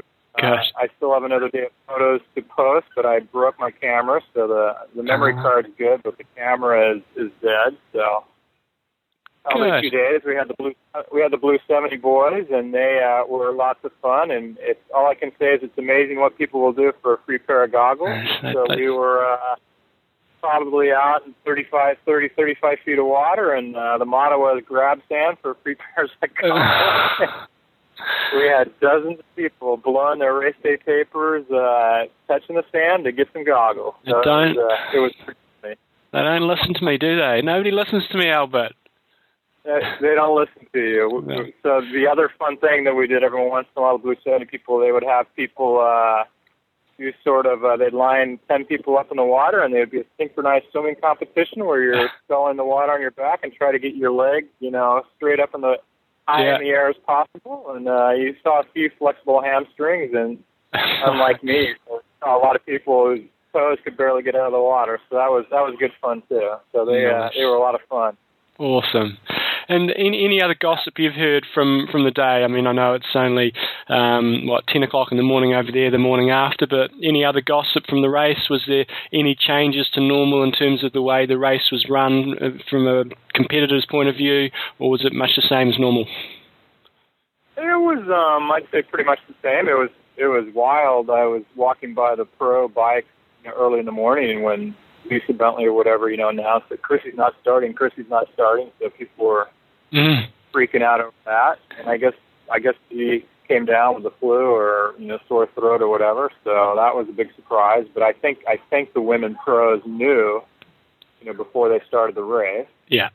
So I, um, I'd say they all performed well under pressure, and obviously Carfrae had a heck of a run, so, yeah. I mean, they, they did good. And the other, as the other fun thing for me was being on uh, on the highway watching. I had no idea who who was in the lead for the men, and watching coming back, and it was Macca and Raelert just shoulder to shoulder.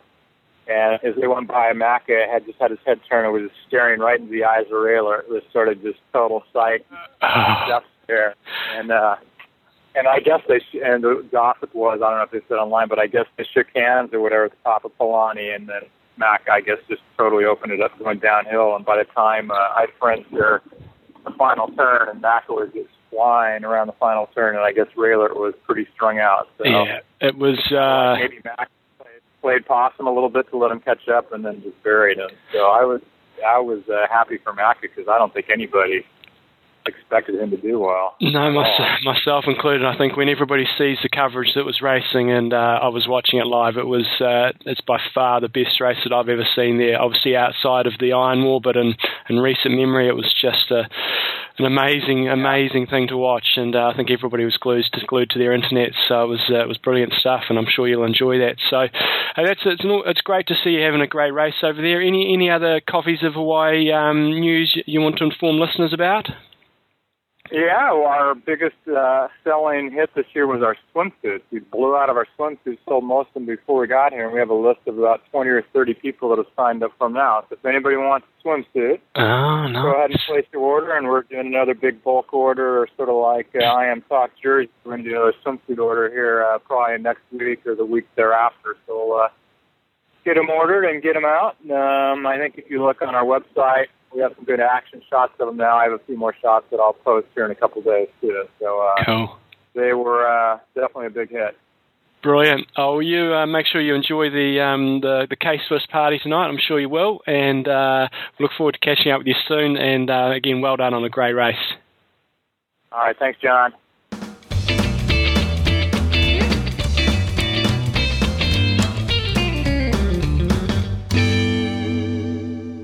Okay, so Albert from Coffees of Hawaii. Uh, I haven't actually listened to the interview yet, John, so why was it such an amazing race? Oh, he just he got, got his nutrition right, basically, but from the sound of it. He got his nutrition and his pacing right on the bike, um, from what you heard, and uh, just had a good, good solid day. And you've got to factor in as well that he works his nuts off that week, so for him to finish fifth, as well as doing a pretty solid week day, you know, week of work, um, just makes it a little bit more impressive. So very, very happy for Albert. It's been a good year for Albert, hasn't it? Has. It's been a good good year for Coffees of Hawaii. You know, they're cranking it. They had the boat out there again, and um, yeah, well, he's done his... Sean over the pornos in Steph's house in the last few days because I'm in Australia and I'm in Melbourne now. And yeah. last night, he goes, do you want a coffee? And I'm like, well, it's a little bit late and I don't sleep that well with caffeine in my system. He goes, doesn't matter, Bev.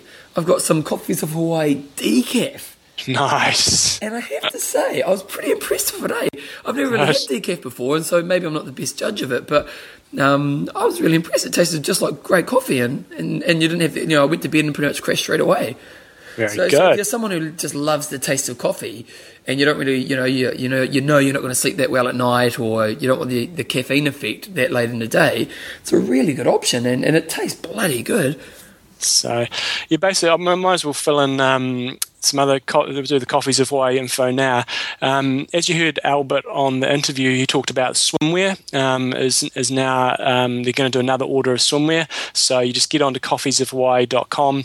Um, click on the, they've got some apparel under there, get your swimwear, very, very popular, looks good, you're supporting one of the sponsors and you get a swimsuit out of it as well because everybody needs a swimsuit anyway. Yep. So um, get on Coffees of Hawaii, support them, they support the, the sport, and uh, just if you want to get all the discount codes, go through i am talk dot m e, click on the Coffees of Hawaii logo and we've got all the discount codes up there.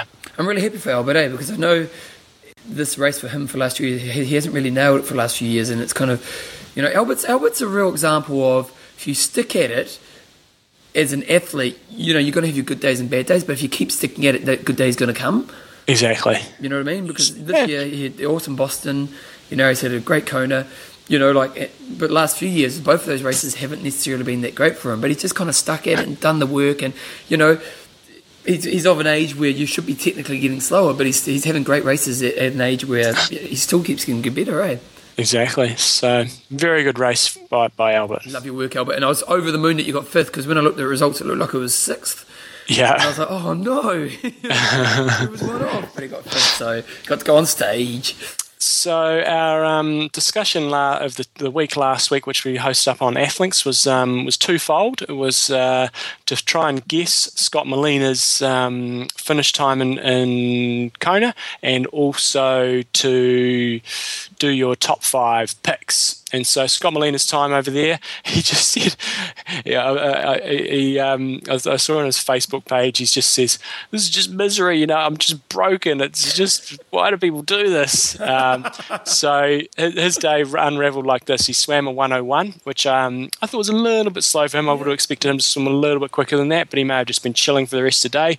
Rode a five twenty-three, which is about bang on what I expected, and then ran a three forty-nine. Um, thought he might have run a little bit quicker than that. Um, Um, still, he didn't have the explosion that some of us were fearing he might have, and he finished in ten twenty-four, um, seven hundred first overall, and fifteenth place in the fifty to fifty-four age group. Um, so I think he'll just be rapt that he got through it and uh, and did a, a respectable performance.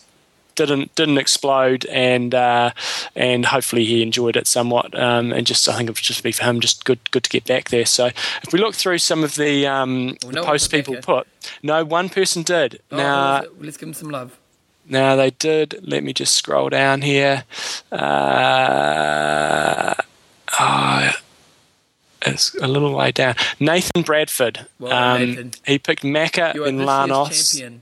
He is definitely the sixth champion. Macca, Lanos, Alexander, Henning, and Raelert. And he had, on the girls, he had Wellington, Dibens, Morrison, Carfrae, and Joyce. So he, did, he got, well, he got Joyce there, and, and um, yeah, so he didn't do too bad. But from when I, what I saw, he was the only person that picked Macca. So you are our champion for this year. Yep. Um, and and there's a few people uh, commenting on your, your poor... Uh, Dennis Wang saying, who was the person that made that comment that Mac had no potential to win at Kona this year? Just he was just uh, wondering. But then Craig Brighthouse, he's, he's obviously a bit of a fan of yours, John, because he's got brilliant, brilliant commenting. Exactly. On nice move, reverse psychology, dismissing Macca and saying he couldn't get close would have been the perfect motivation for Macca to draw on, to drop Raelert after being caught. And to say Macca was, Chrissy was unbeatable made her question herself enough to, to cause a dropout. Powerful commentary, John, powerful. I, I can control that race, man. I control it. Hey man, you so, in term, it was actually the week before we had the, the Scott Molina pick there, and um, Andrew Bensearch was pretty close. He said Scott Molina will do a sub ten and a half hours, so oh, that was that was pretty close. And I wonder if anybody else here got got remotely close. Um, that one's pretty close. Ian Wood was pretty close. Well, nine fifty three was a little bit off. He said he'd swim fifty two, bike five seventeen, which is pretty close, and run three forty four, which is close. So he just mucked up the swim there, and he wouldn't have been bang on. It wouldn't have been uh, pretty close. And we all know where Ian Wood lives now, because I, I let it all out on the show last week and got reprimanded on Saturday night. Oh, um, yeah. um, and it wasn't your best week last week, was it? Oh no, I had a shocker.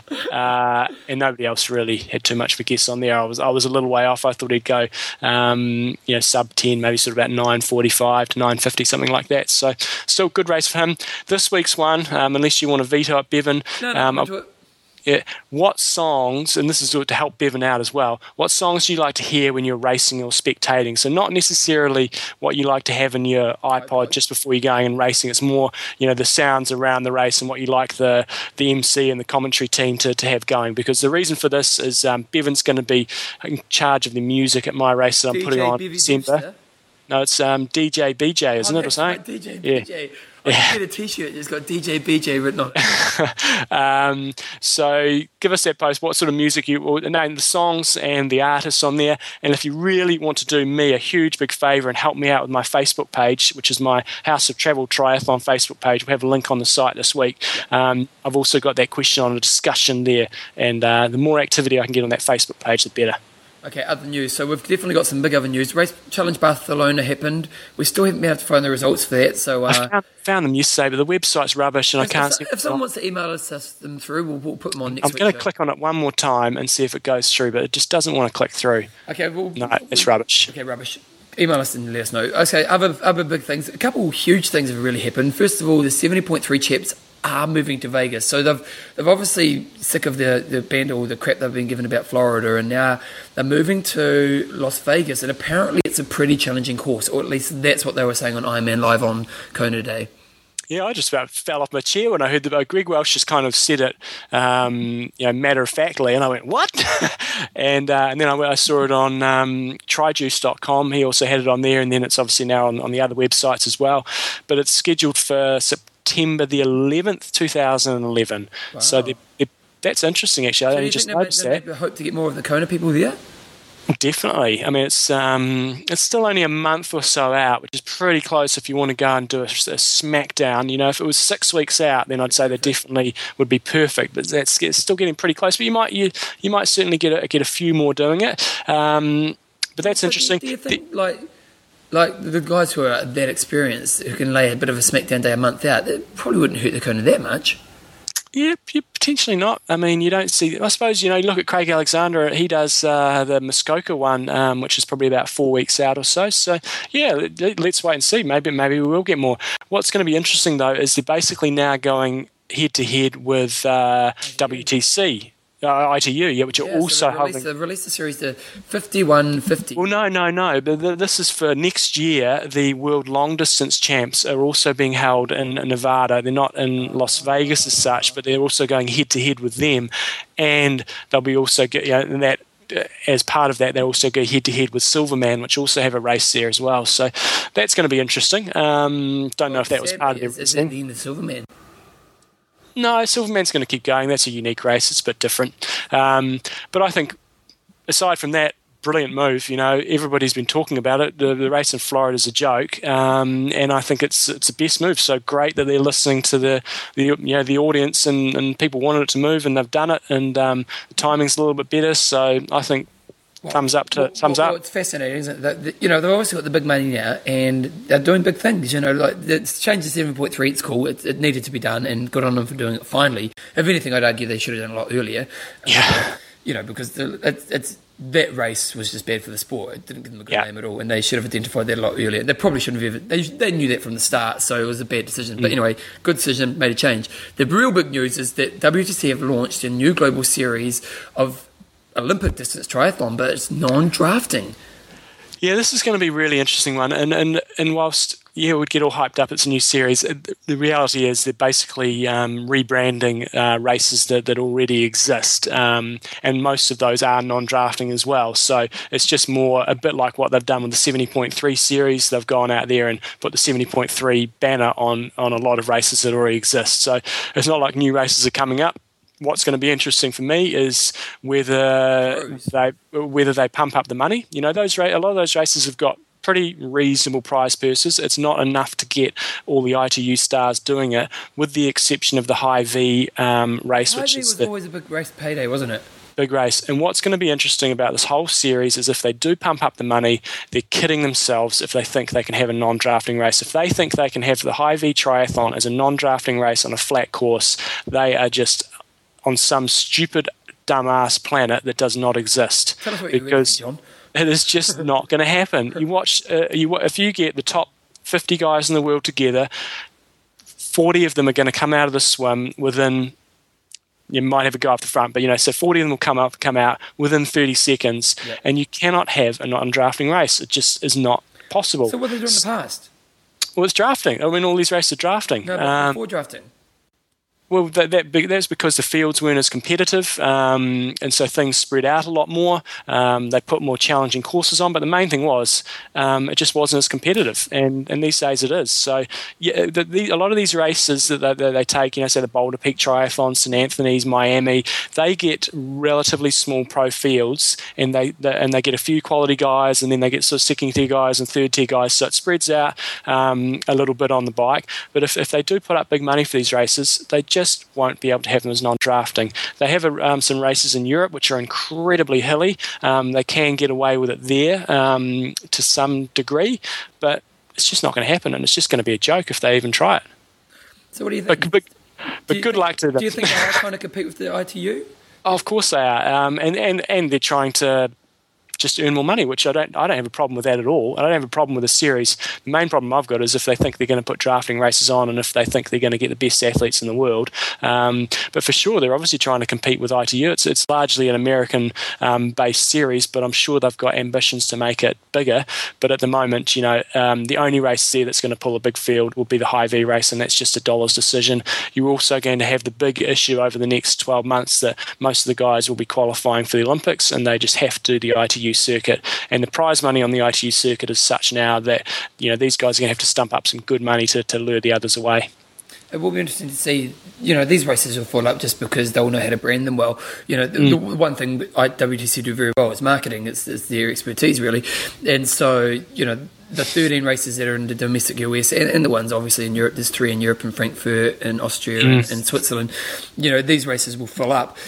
Um, it will be interesting to see if they what kind of pro they can get to it. You know, mm-hmm. Maybe they will get the aging pro, the guys uh, who uh, like um, well, Bevan Doherty and stuff. I mean, he does a number of these races anyway. You know, he raced Miami earlier this year. Um, he did. A, a, a, I think he might have done the New York race. Um, so yeah, definitely a, a few of them are going to be going to be coming along. What's interesting was on this on Slow Twitch they had a good little article on it. And is, is it the five one five zero series or is it the five I five zero series? You know, they've sort of got the I like the I. Iron Man, yeah. um, and it's just going to be a bit of a branding challenge for them. A lot of the races don't aren't even called five one five zeros; they're just called the same race that they used to be called. So, um, yeah, it's just going to be uh, it's going to be interesting. You know, the ones that are called five one five zero are the races that I'd love to know the business W T C own.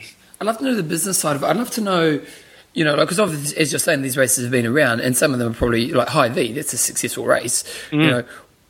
I wonder how much they paid those race organisers, you know, because normally, like, you know, normally, like, someone who's doing a seventy point three will go to W T C, pay a franchise fee, pay, you know, mm. whatever it is to get their brand on, on their race. But in this instance, I wonder if W T C have gone to, or they've obviously gone to these race directors and said, look, we want to be a part of your race. Mm. And have they had to pay for that? Or I'm just curious the business behind it. Yeah, it's going to be interesting times ahead.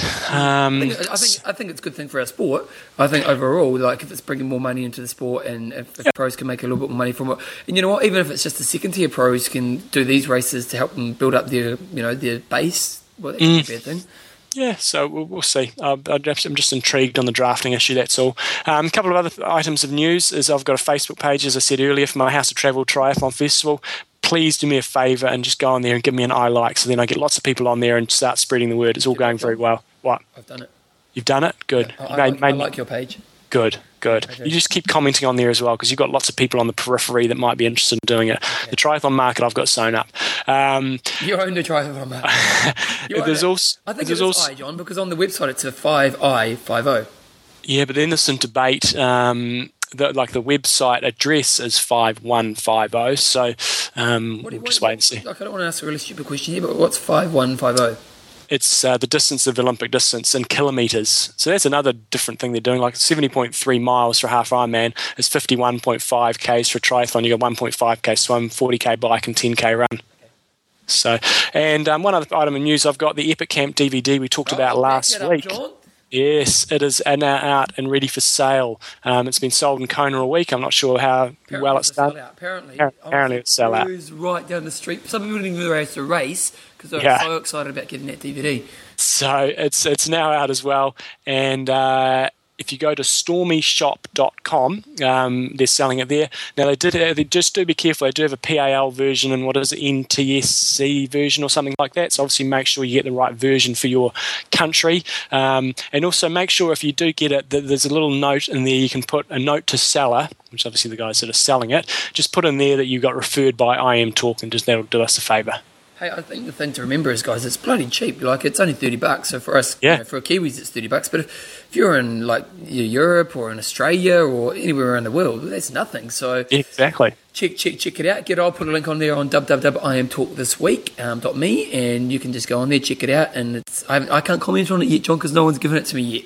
I'll give it to you when you get back. Honestly, because I want to take Joe out on a romantic night and then watch the yeah. film. Perfect. Because now I can tell her about how great I was on Epic Camp.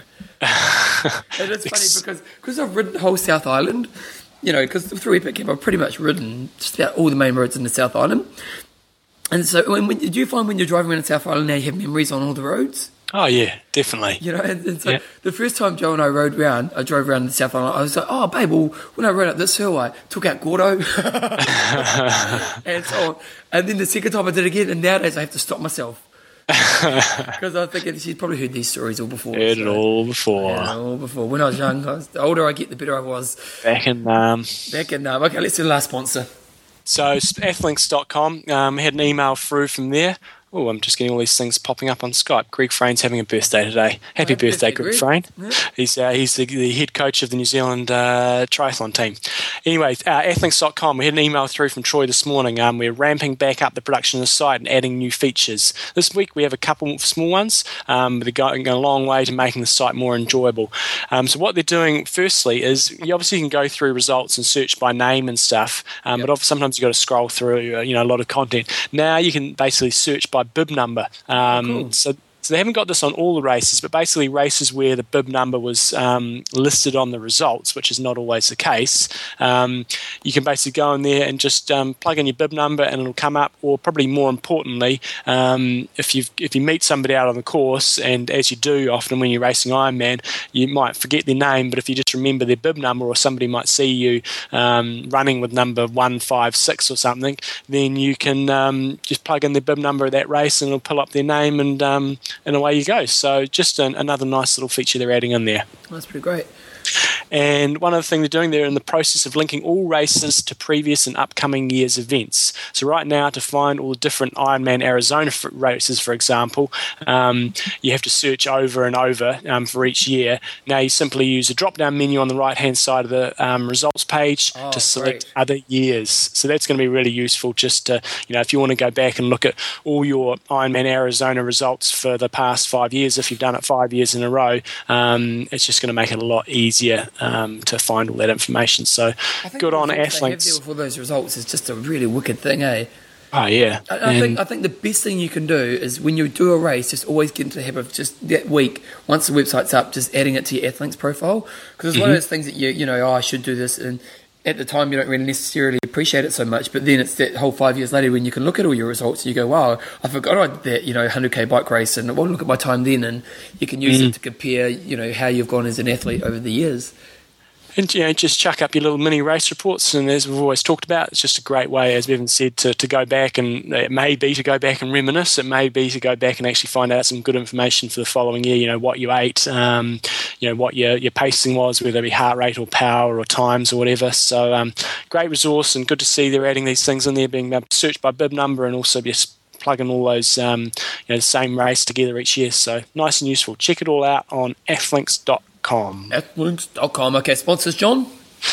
Athlinks dot com. Uh, check it out. Get your bid number and make it happen. Coffees of Hawaii dot com. Fifth fastest Ironman and marathoner in the world. That's right. And Extreme Endurance. Get on it because Sandy said so.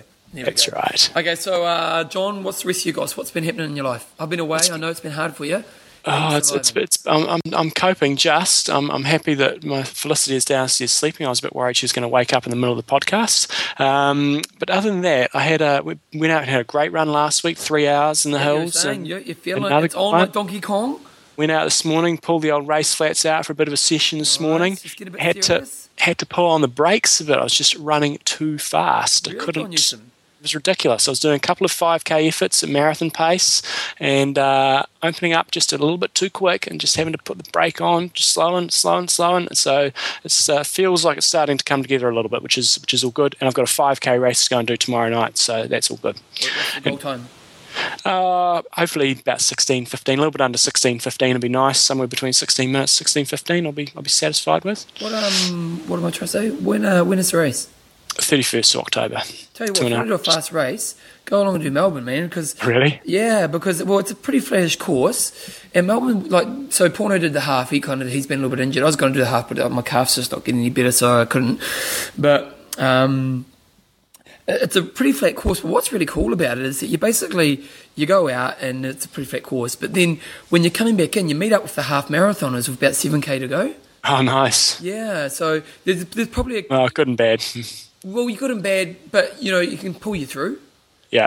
You know, if you can find someone. And, and it seems to be that if your time, it seems to be that you'll be coming in around the same time as the people who are a similar pace to you. Right, that's so, good then, yep. Yeah, because I was, I was looking at, because there was guys coming in around where I was figuring out around about the two forty mark. I said, mm. well, I'd be coming in around now. And then I was looking at the pace of the half marathoners at that time, and I was like, oh, they were, they were basically once they, they all merged and they kind of set at the same pace. Right. So yeah, it was kind of like perfect, really, for those guys coming in around that time. It would, it would help you, to pull you through to the end. You don't have to run past thousands of people. That no, would be frustrating. Because what happens is the marathon starts and then the half marathon starts an hour later. Right.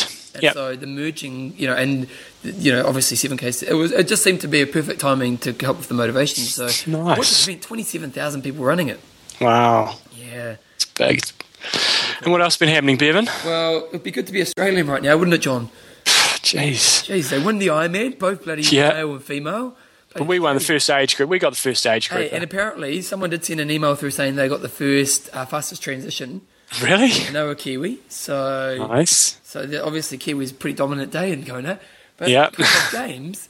They're just ripping everyone to shreds. Uh, yeah, every every silver medal that we've got, I bet you there's been an Aussie in front of us. Well, so they've, they've got like sixty or seventy gold medals, and mm. then the next country, and there's half the amounts they have. Yeah. And we've only got two. And we ain't getting any more, I don't think. Oh, no, touch. We might do all right touch and netball. Oh, yeah. We're in the women's hockey final. Yeah, Nick again, who, who are we up against? We're up against Australia in the hockey, we're up against Australia in the netball, we're up against Australia in the men's hockey, and then the fifth mile, the fifteen hundred, maybe a chance there, but that's oh, the rugby, the sevens, yeah, who knows? Honestly, we get more we get more golds at the Olympics. Yeah, that's true. What's, what happened? Uh, but to be fair, we probably didn't expect to... Uh, If I looked through all the athletes, no, we, have, you know, we didn't miss out on many. You know, there wasn't many people that I would have said, "Oh, they should have got gold." It was we, perhaps we should have done better on the cycle track. Yeah, they did. They got a lot of medals, didn't get any gold. So the only one was be the four thousand pursuit. You know, thought Jesse Sargent probably thought he maybe would have got gold. He got second in the world or third in the world. So, mm. but no, it's uh, it's an interesting old thing. The Commonwealth Games. Tell you one thing get, you need to do, John. Get rid of the team sports. Oh, no, I've, gone, I've moved on from Commonwealth Games. Okay, like, sorry. They're, they're boring. They're a waste of time. No crowd. Who'd want to watch them? Yeah, yeah. It's a waste of time. No, when your daughter's thirteen, take her away on a trip, mate. Todd and I have had a beautiful, wonderful time together. It's uh, quite nice to get away from home and just... We've had a really cool time in Australia. She's been a good kid, had lots yeah. of culture. Nice. Don't go up the tallest building, it's a waste of money. Nice. Uh, you got five minutes ago. That was, that was interesting. That was a waste of yeah. twenty bucks. But yeah. one thing that was, the, the two, we've done three things that probably stand out. The Titanic, if the Titanic um, exhibit ever comes to wherever you are, it's highly worth seeing. It's just fascinating, and it's done really well. So you've got all the old um, artifact, all the bits from the ship, um, which are really cool. But then you can buy, like Tyler and I bought the earpieces that go and they tell you stories and people speaking of what happened, and, and then you walk into rooms that look like um, the rooms that the first class and the third class were in, and, and all that kind of stuff. Fascinating. It was really interesting to see how interested Tyler was in it. Like mm-hmm. some of these things are a bit hit and miss with, you know, teenage kids, but she was mm-hmm. fascinated by it, which is really cool. And then uh, Tim Burton, the guy who does like um, Alice in Wonderland, famous director, you probably wouldn't know who he was. But oh, he, no, Tim Burton. He did Batman as well, didn't he? Yeah, yeah. Well, he did. He had an exhibit here, which was pretty amazing as well. And then the last thing, Hairspray was actually phenomenal. So the live show was really great. Cool. So it's been a good week, John. I'm feeling very connected with my daughter right now. That's great. I'm just, I'm just, I'm just Skyping while you're talking. Oh, thanks. Nice to see you listening. Uh, so how was Melbourne? uh, so you're back next. You're back to. You're back tonight. You go. You're on the Midnight Express, are you? Midnight Express shopping today. I'm going to get myself some fashion. So next week I look all fashionable, John. And then nice. Back home. So.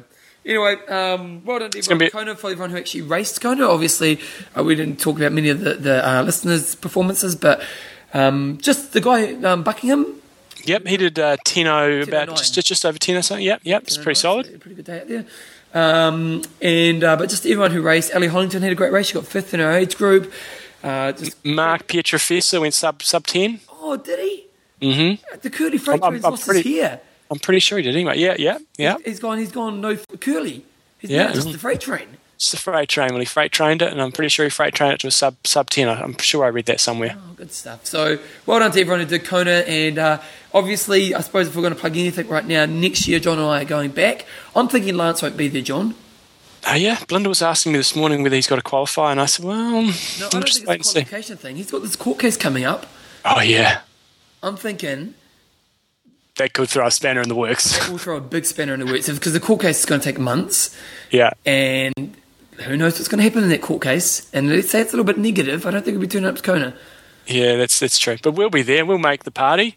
And uh, and honestly, like you heard our coverage last year, and this year's coverage, John's actually done a pretty good job because I've he's really done all the work, so well done on all that, mate. But um, next year we want to take it to the next level. We want to do great coverage and, and do similar work to we did last year and take that to the next level. If you want to help us out, donate to the show. You go to our website, w w w dot i am talk dot m e, uh, give us a donation, and all that money is just going towards us getting to Kona so we can deliver an amazing show or series of shows for next year's Kona. So bring it on. All good. Right Iron Rust. I'm Mendo. Train hard. Train smart. Kia kaha. Oh, we did pretty well there, mate.